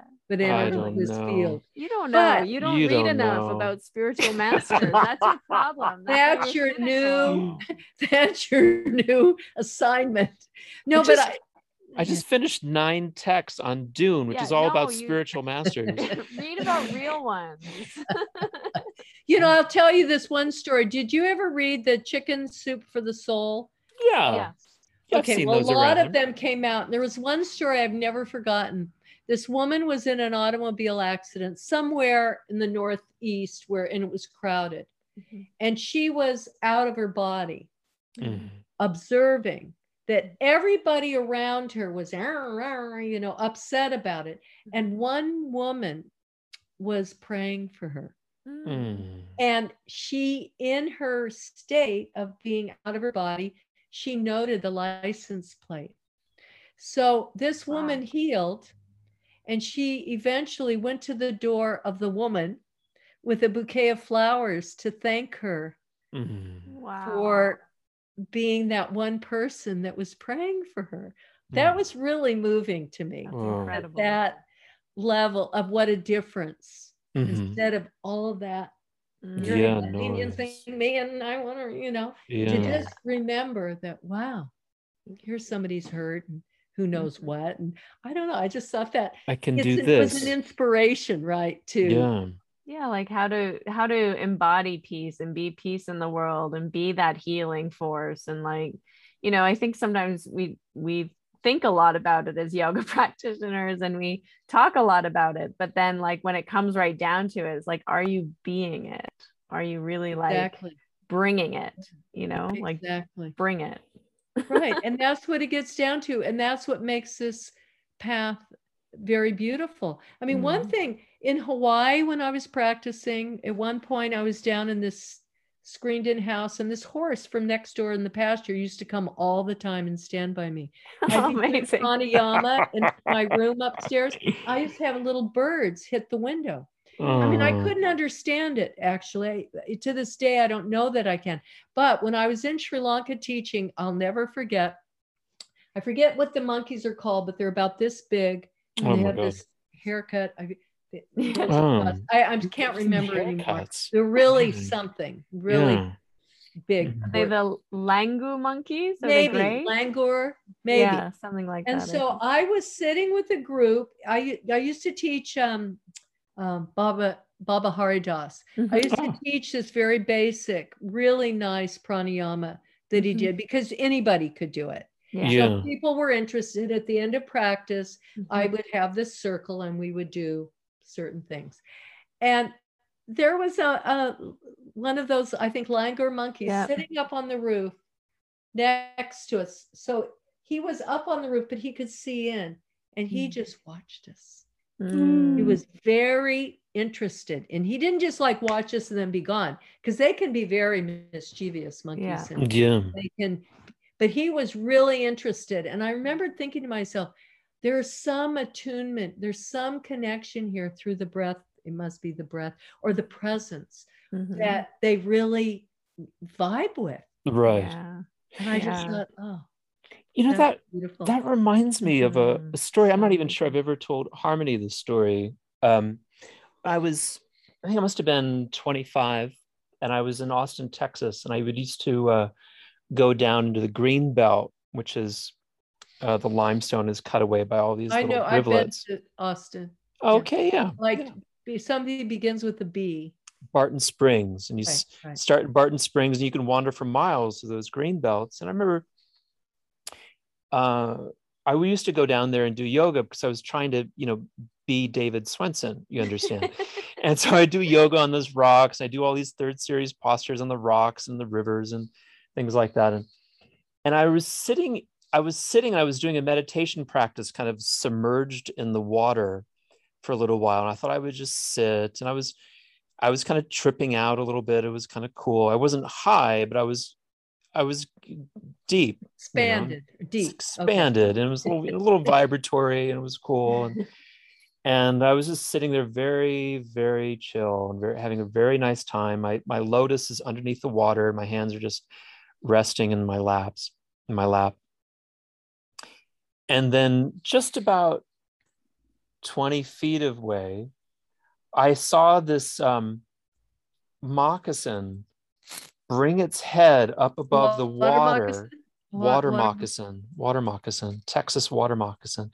Bring its head up above the water and take a real good look at me. I'm like, he's thinking, or she's thinking, well, that's curious. Haven't seen that before. and then she just wandered off. I was that's like, well, powerful. That's cool. I just had I just had a kind of face to face interaction with a what does that tell us? That uh, there's something different going on. It's not just doing a bunch of calisthenics. Yeah. But it affects yeah. energy around us. Yeah. I think when you're like really practicing yoga, like like really not like you say, just doing aerobics or exercising or you know, hanging out and making fancy positions with your body. Mm-hmm. Um, but like really in it, your mind and your breath and you're you're changing that like vibration and mm-hmm. that resonance and and it reminds me of like Saint Francis of Assisi or something mm-hmm. right like someone who can vibrate at that level where right. where the animals are oh, are just God. like become peaceful and drawn to you and and recognize this very peaceful you know kind of connected vibration or something absolutely i when i was uh, teaching in waldorf we always taught about the life of saint francis Mm-hmm. So I started reading some other little books about him. And he used to be in his quote, quote, cell or whatever it yeah. was called, and he'd be levitating.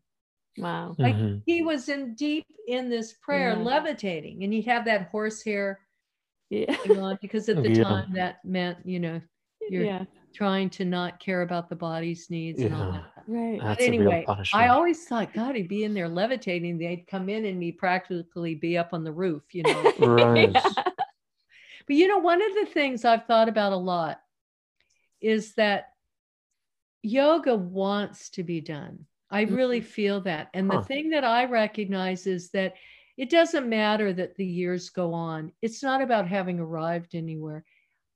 I just have to do this practice. Mm-hmm. Yeah. And even if it's not since the pandemic it i have a different way that i do it a lot mm-hmm. and it's really been fun to me because you know i have practiced for over 45 years so yeah. right and i also swim regularly nice. swimming is something that i've added in and i was able to do that also during the pandemic and i love the combination mm-hmm. of the two but anyway it's just like it just has to be done. It's not like a bad addiction. It's just my, it, it's like I've done this for so long, but this is what wants to happen. Mm-hmm. Right. This practice and that mm-hmm. dropping in, like you say, and that coming mm-hmm. to attention.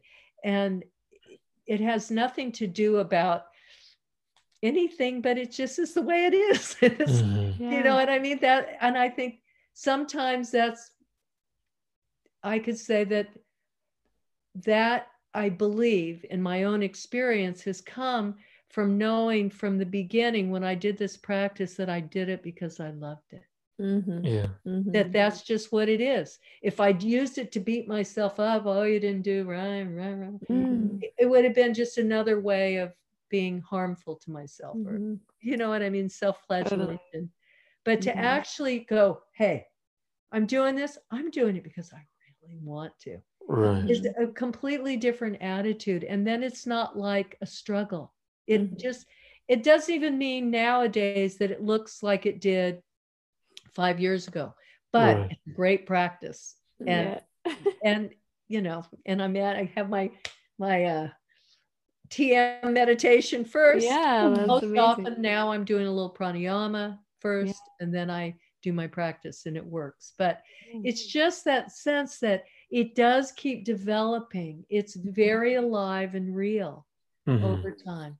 Right. Yeah. We, I think talk- it's such a blessing too that you had, you know, a career as a teacher and you didn't have to like turn the yoga into something you relied on to you know feed your family because i feel like there's that that little shift that little switch when you're relying on the yoga to pay your bills you know puts a lot of pressure on you as a practitioner as a teacher um, that kind of sucks the joy out of it a little bit. I and can understand that. then yeah. it becomes something that you're using like you have to especially these days you know there's so much promotion and the it's like a constant um wheel of of or a tidal pool. Yeah something that you're you're needing to be on and involved in that in a way kind of makes the yoga work rather than no, I, like a I spiritual path. Yeah. It makes it work. No it doesn't make it work. Yeah.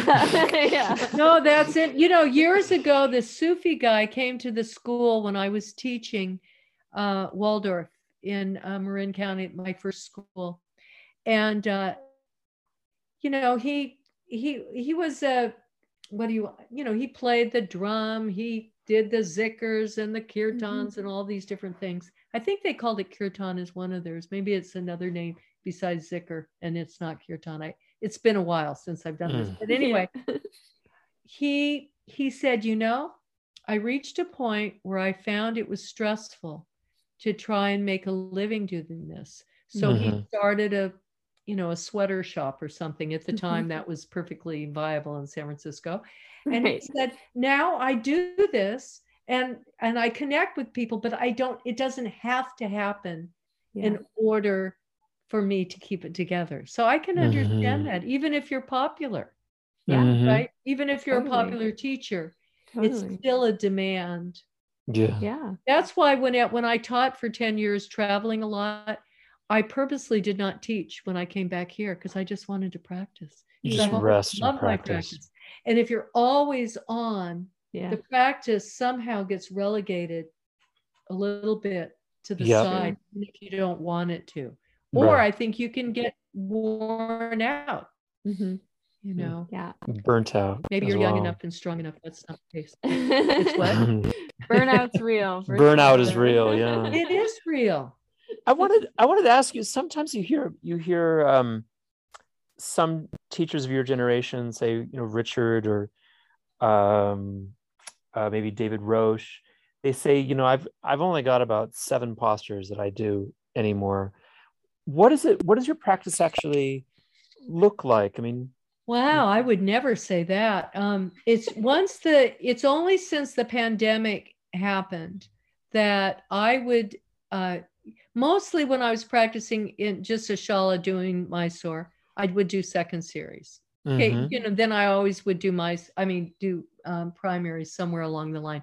I just mostly didn't get the juice out of primary after years of wow. and I stopped doing pretty much doing advanced. I do a few poses here and there, but I kind of mm-hmm. stopped somewhere along the line. Yeah. Somewhere in my 60s, or it, it was just, I just didn't feel like doing it, even yeah. though some poses I love. So, what's happened during the pandemic is I didn't get up so early to practice, for yeah. one thing and I was dealing with getting hungry, and then I was trying to right. make myself get up earlier because I wasn't used to being hungry when I yeah. was. so I started playing around with it, and what I discovered was I like doing a certain amount of primary, and then I like doing a certain amount of second.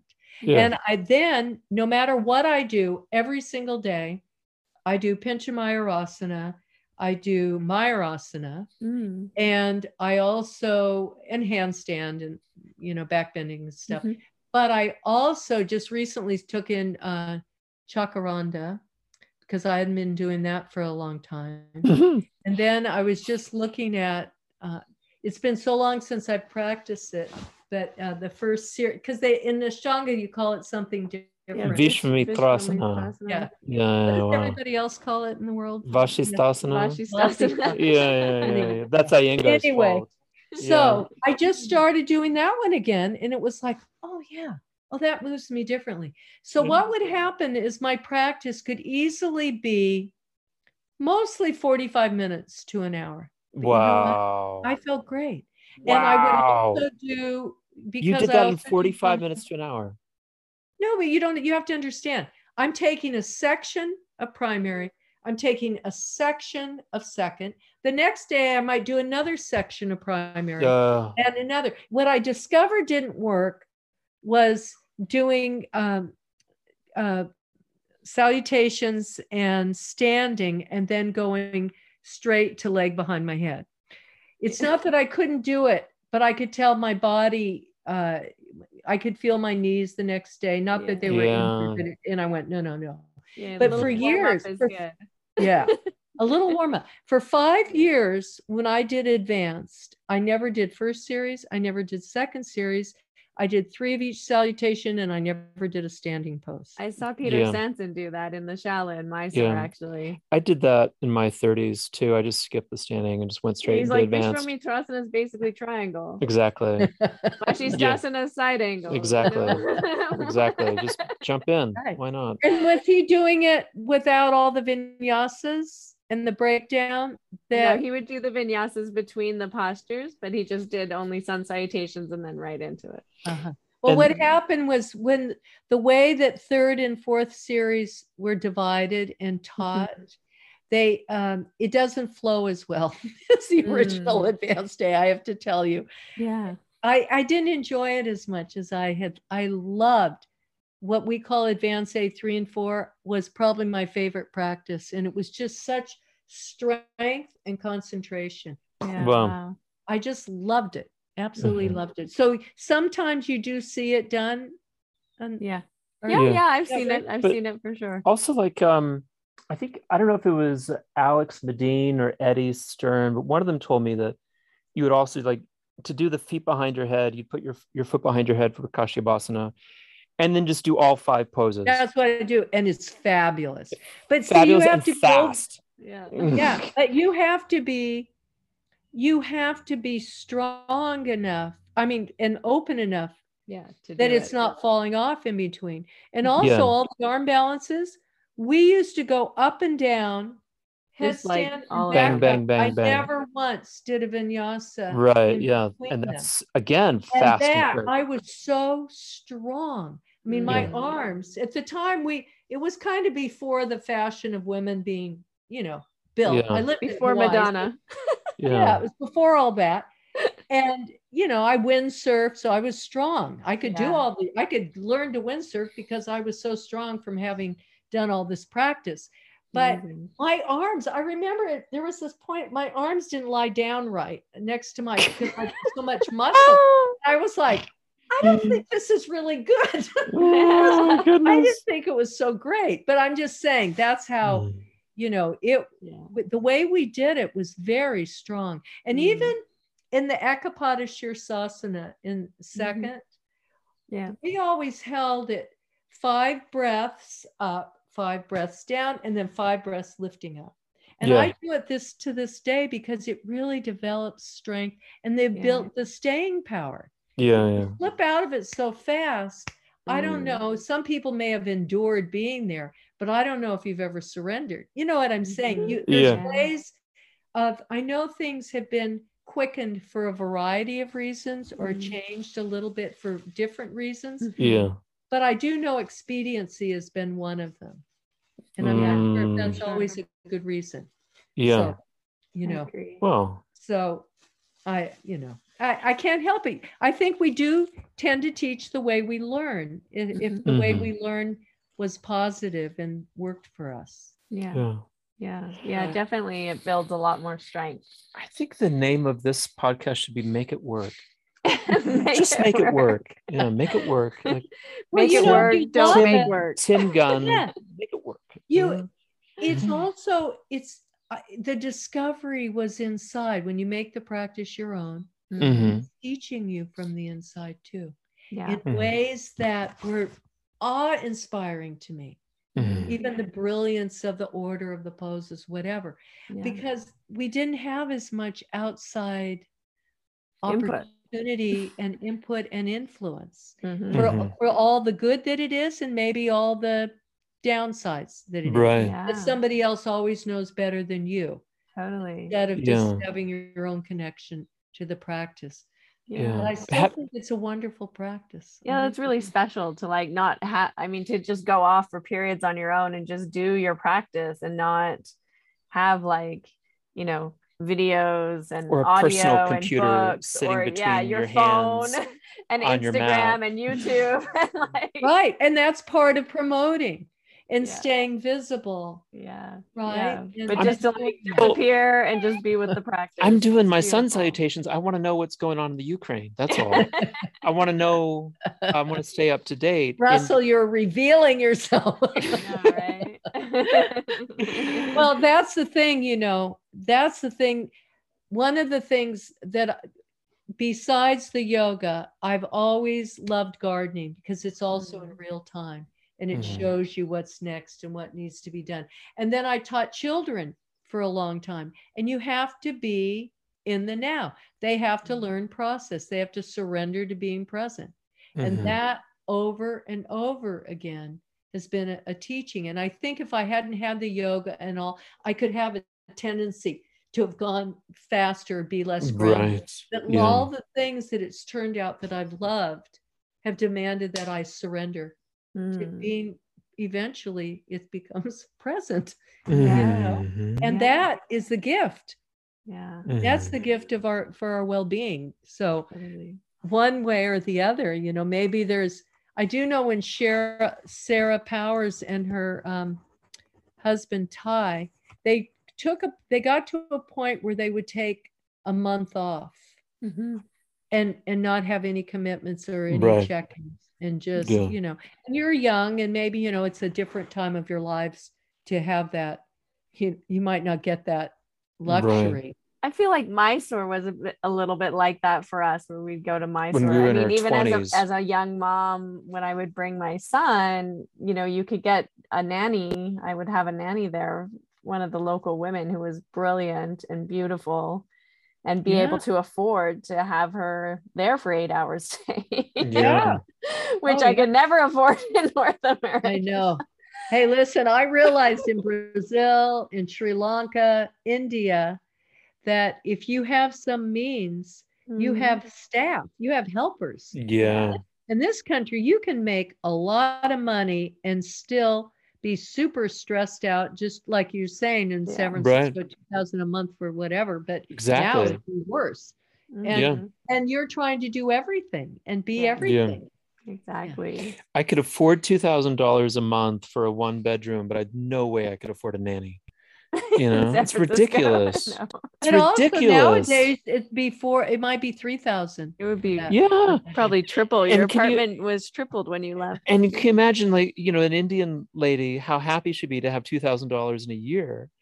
You know, Yeah. Well, I don't know if it's changing in India now because when I was in Goa last time at Purple Valley, I I found it quite prosperous, and there were a lot of people from Mumbai who Yeah. were in the tech Mhm. industry. I'm not saying there aren't some people living still right close to the land, but Yeah. there yeah, was there was plenty of money around there. I uh, think thought. that I heard a statistic that India has the fastest growing middle class of any. it yeah, has the largest middle class in the world. the fastest at, growing at, as at well. six hundred million people are middle class that's by their standard. Yeah, Well, wow, that's amazing. Yeah, that's twice the population of North America. Yeah, There's a lot of people there. there's a lot of people. I people. know. that's the moral of the. I saw what's his name? Oh my God, Thurman, Robert Thurman. who- Oh, oh Bob. Yeah. Yeah, yeah, he's the Bob Thurman. is- I know is what he's known, but I don't know him personally. But I Oh. saw him. He gave a talk at Davies. Well, is it Davies Hall in San Francisco? Not Mhm. Symphony. Anyway, he gave a big talk in the auditorium, and he said that one thing people never give India credit for is that India feeds its people. Mm, Mm, I thought Mm. that you know that's nice. mainly in the past they have been vegetarian. Whether or not that's changing with Mhm. all the affluence Yeah, I don't know, but that they actually fed their people was Yeah. something Yeah. that to honor them for, which Mm. Yeah, that's nice. Um, That's beautiful. well, I just want to say, I, I, I just, I don't think there's anyone, there's anyone like like your generation like that that that Very special. it's so it's it's such a physically demanding practice but it's also so spiritually and emotionally stretching and there's such an incredible inquisitiveness about about what it is to be human and to have a personality and have to interact with other people. I don't know if where where have we seen that else in in the in human culture and civilization? And i just it's a it's incredible because i mean even like you could say like tibetan nuns they're not necessarily throwing their feet behind their head every day. And it's to doing handstands it's really incredible. And in, i'm just incredibly impressed and i'm well, it's one thing too to have a, a deep spiritual practice and also have to live in the world and yeah you as know well make a living and raise children and put food on the table and do the dishes and laundry and you know yeah yeah, it all is. of it. It's a lot. know. I know. Do you know who Adyashanti is? He's Yeah. a spiritual teacher. I worked with him a lot. I've done retreats with him. Mm. One of the things he said in times gone by, people like who were really, really questing would be supported. If you were in ancient Yes. India, you would be honored and recognized for this. Mhm. But in this p- world, you might have a major awakening Mhm. and you have to go through it Yeah. and still maintain. And I did have an experience some years ago that, that was a huge opening for me. And Mhm. I was crying all the time, but it wasn't bad. It was just a release. Things were really opening up, but I had to keep working. yeah I had to keep doing things. And it was really hard. I mean, that's what I do remember that when you have something profound Yeah. Mhm. open, but then you're still living, you still need to Yeah. pay for everything in your life, you know? So Yeah. it is- exactly. yeah it is an art to find anyway but in the midst of it all we just do our best to shine our lights and uh It's true. and and you're sharing with people doing that that's beautiful Yeah. i was invited to go too. to greece Mm. um, but then there's reasons why for right now it's all postponed so we'll see Yeah. yeah but i mean and i'm invited to come back to some places that i was supposed to go before yeah. when it all got canceled but who knows Yeah. W- Well, I'm well, sure if- you'll be out there traveling soon enough. Wh- where Yeah. Mm. how could people work with you if they wanted to to Well, seek that's you out the challenge right now because I don't offer Zoom. There's Yeah. so many classes that are taught, but I do feel like I need to take advantage of working differently than what I was used to working, which I like working in person with people. Yeah. Yes. Yeah. and if i just drove across the golden gate bridge i could find you could i just come to your house and work your- well, you could, yes, you could find me because I'm sure my, I think my phone number is on there.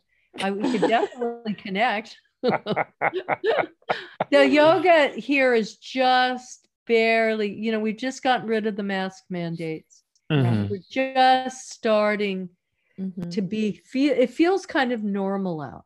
All of a sudden restaurants are full of people again. Okay And we're having fantastic weather, which is not really what we need, but um Yeah. this time need of the year, it's yeah. almost 70 degrees. I mean, it's been amazing. yeah But so people are getting out and it feels really different than even a couple of months ago.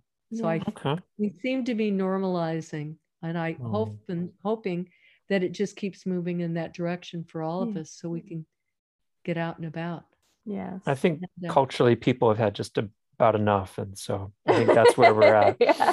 yeah i read some book came out uh, in 2015 but i just heard about it that we've de- we felt dealt with these before and it's Yeah. always when the people have had enough yeah eh, are shaken off the government's interference or whatever. It's interesting. Yeah. I mean, I wouldn't have even known that these things had happened as far back as the 1700s with smallpox. oh yeah Wow. They Yeah. had some idea that if they rubbed uh, the in if they rubbed the stuff that's they called it a vaccine, but they gave you more Mm. of it into Right. any opening you had in your skin. oh my that it would cure you. Well, it killed a lot of people. Oh my Yeah. god. I was reading about this going, you're kidding me. but anyway. Maybe so- there's always these like these Yeah. fake solutions or I don't know, but I don't even know. All I know is I had no idea that Yeah. these things Wow. have happened before. So Mhm. the closest I know is the Spanish flu, but Yeah. Well, the quarantine. It was uh, from the plague and the the quarantine was a word that meant you know, like um 14 days and uh Right. Corey. right, corn. you're yeah right, corn. yeah and so they would they would take their their days to to stay away yeah It- Yeah. That's interesting. Little. I've He's full of hi- interesting historical facts. Well, thank you. It's really nice connecting. yes, it was so wonderful to connect with you too. Thank you so much for coming on our show. And thank you for inviting me. Oh, Thank was you, So all the best. And so uh, grateful yeah, me to you too. too. Absolutely. Okay. So thank you. Thanks for listening to this episode of Finding Harmony. With me, your host, Harmony Slater. You can find out more information on my website, harmonyslater.com. And I look forward to connecting with you again soon.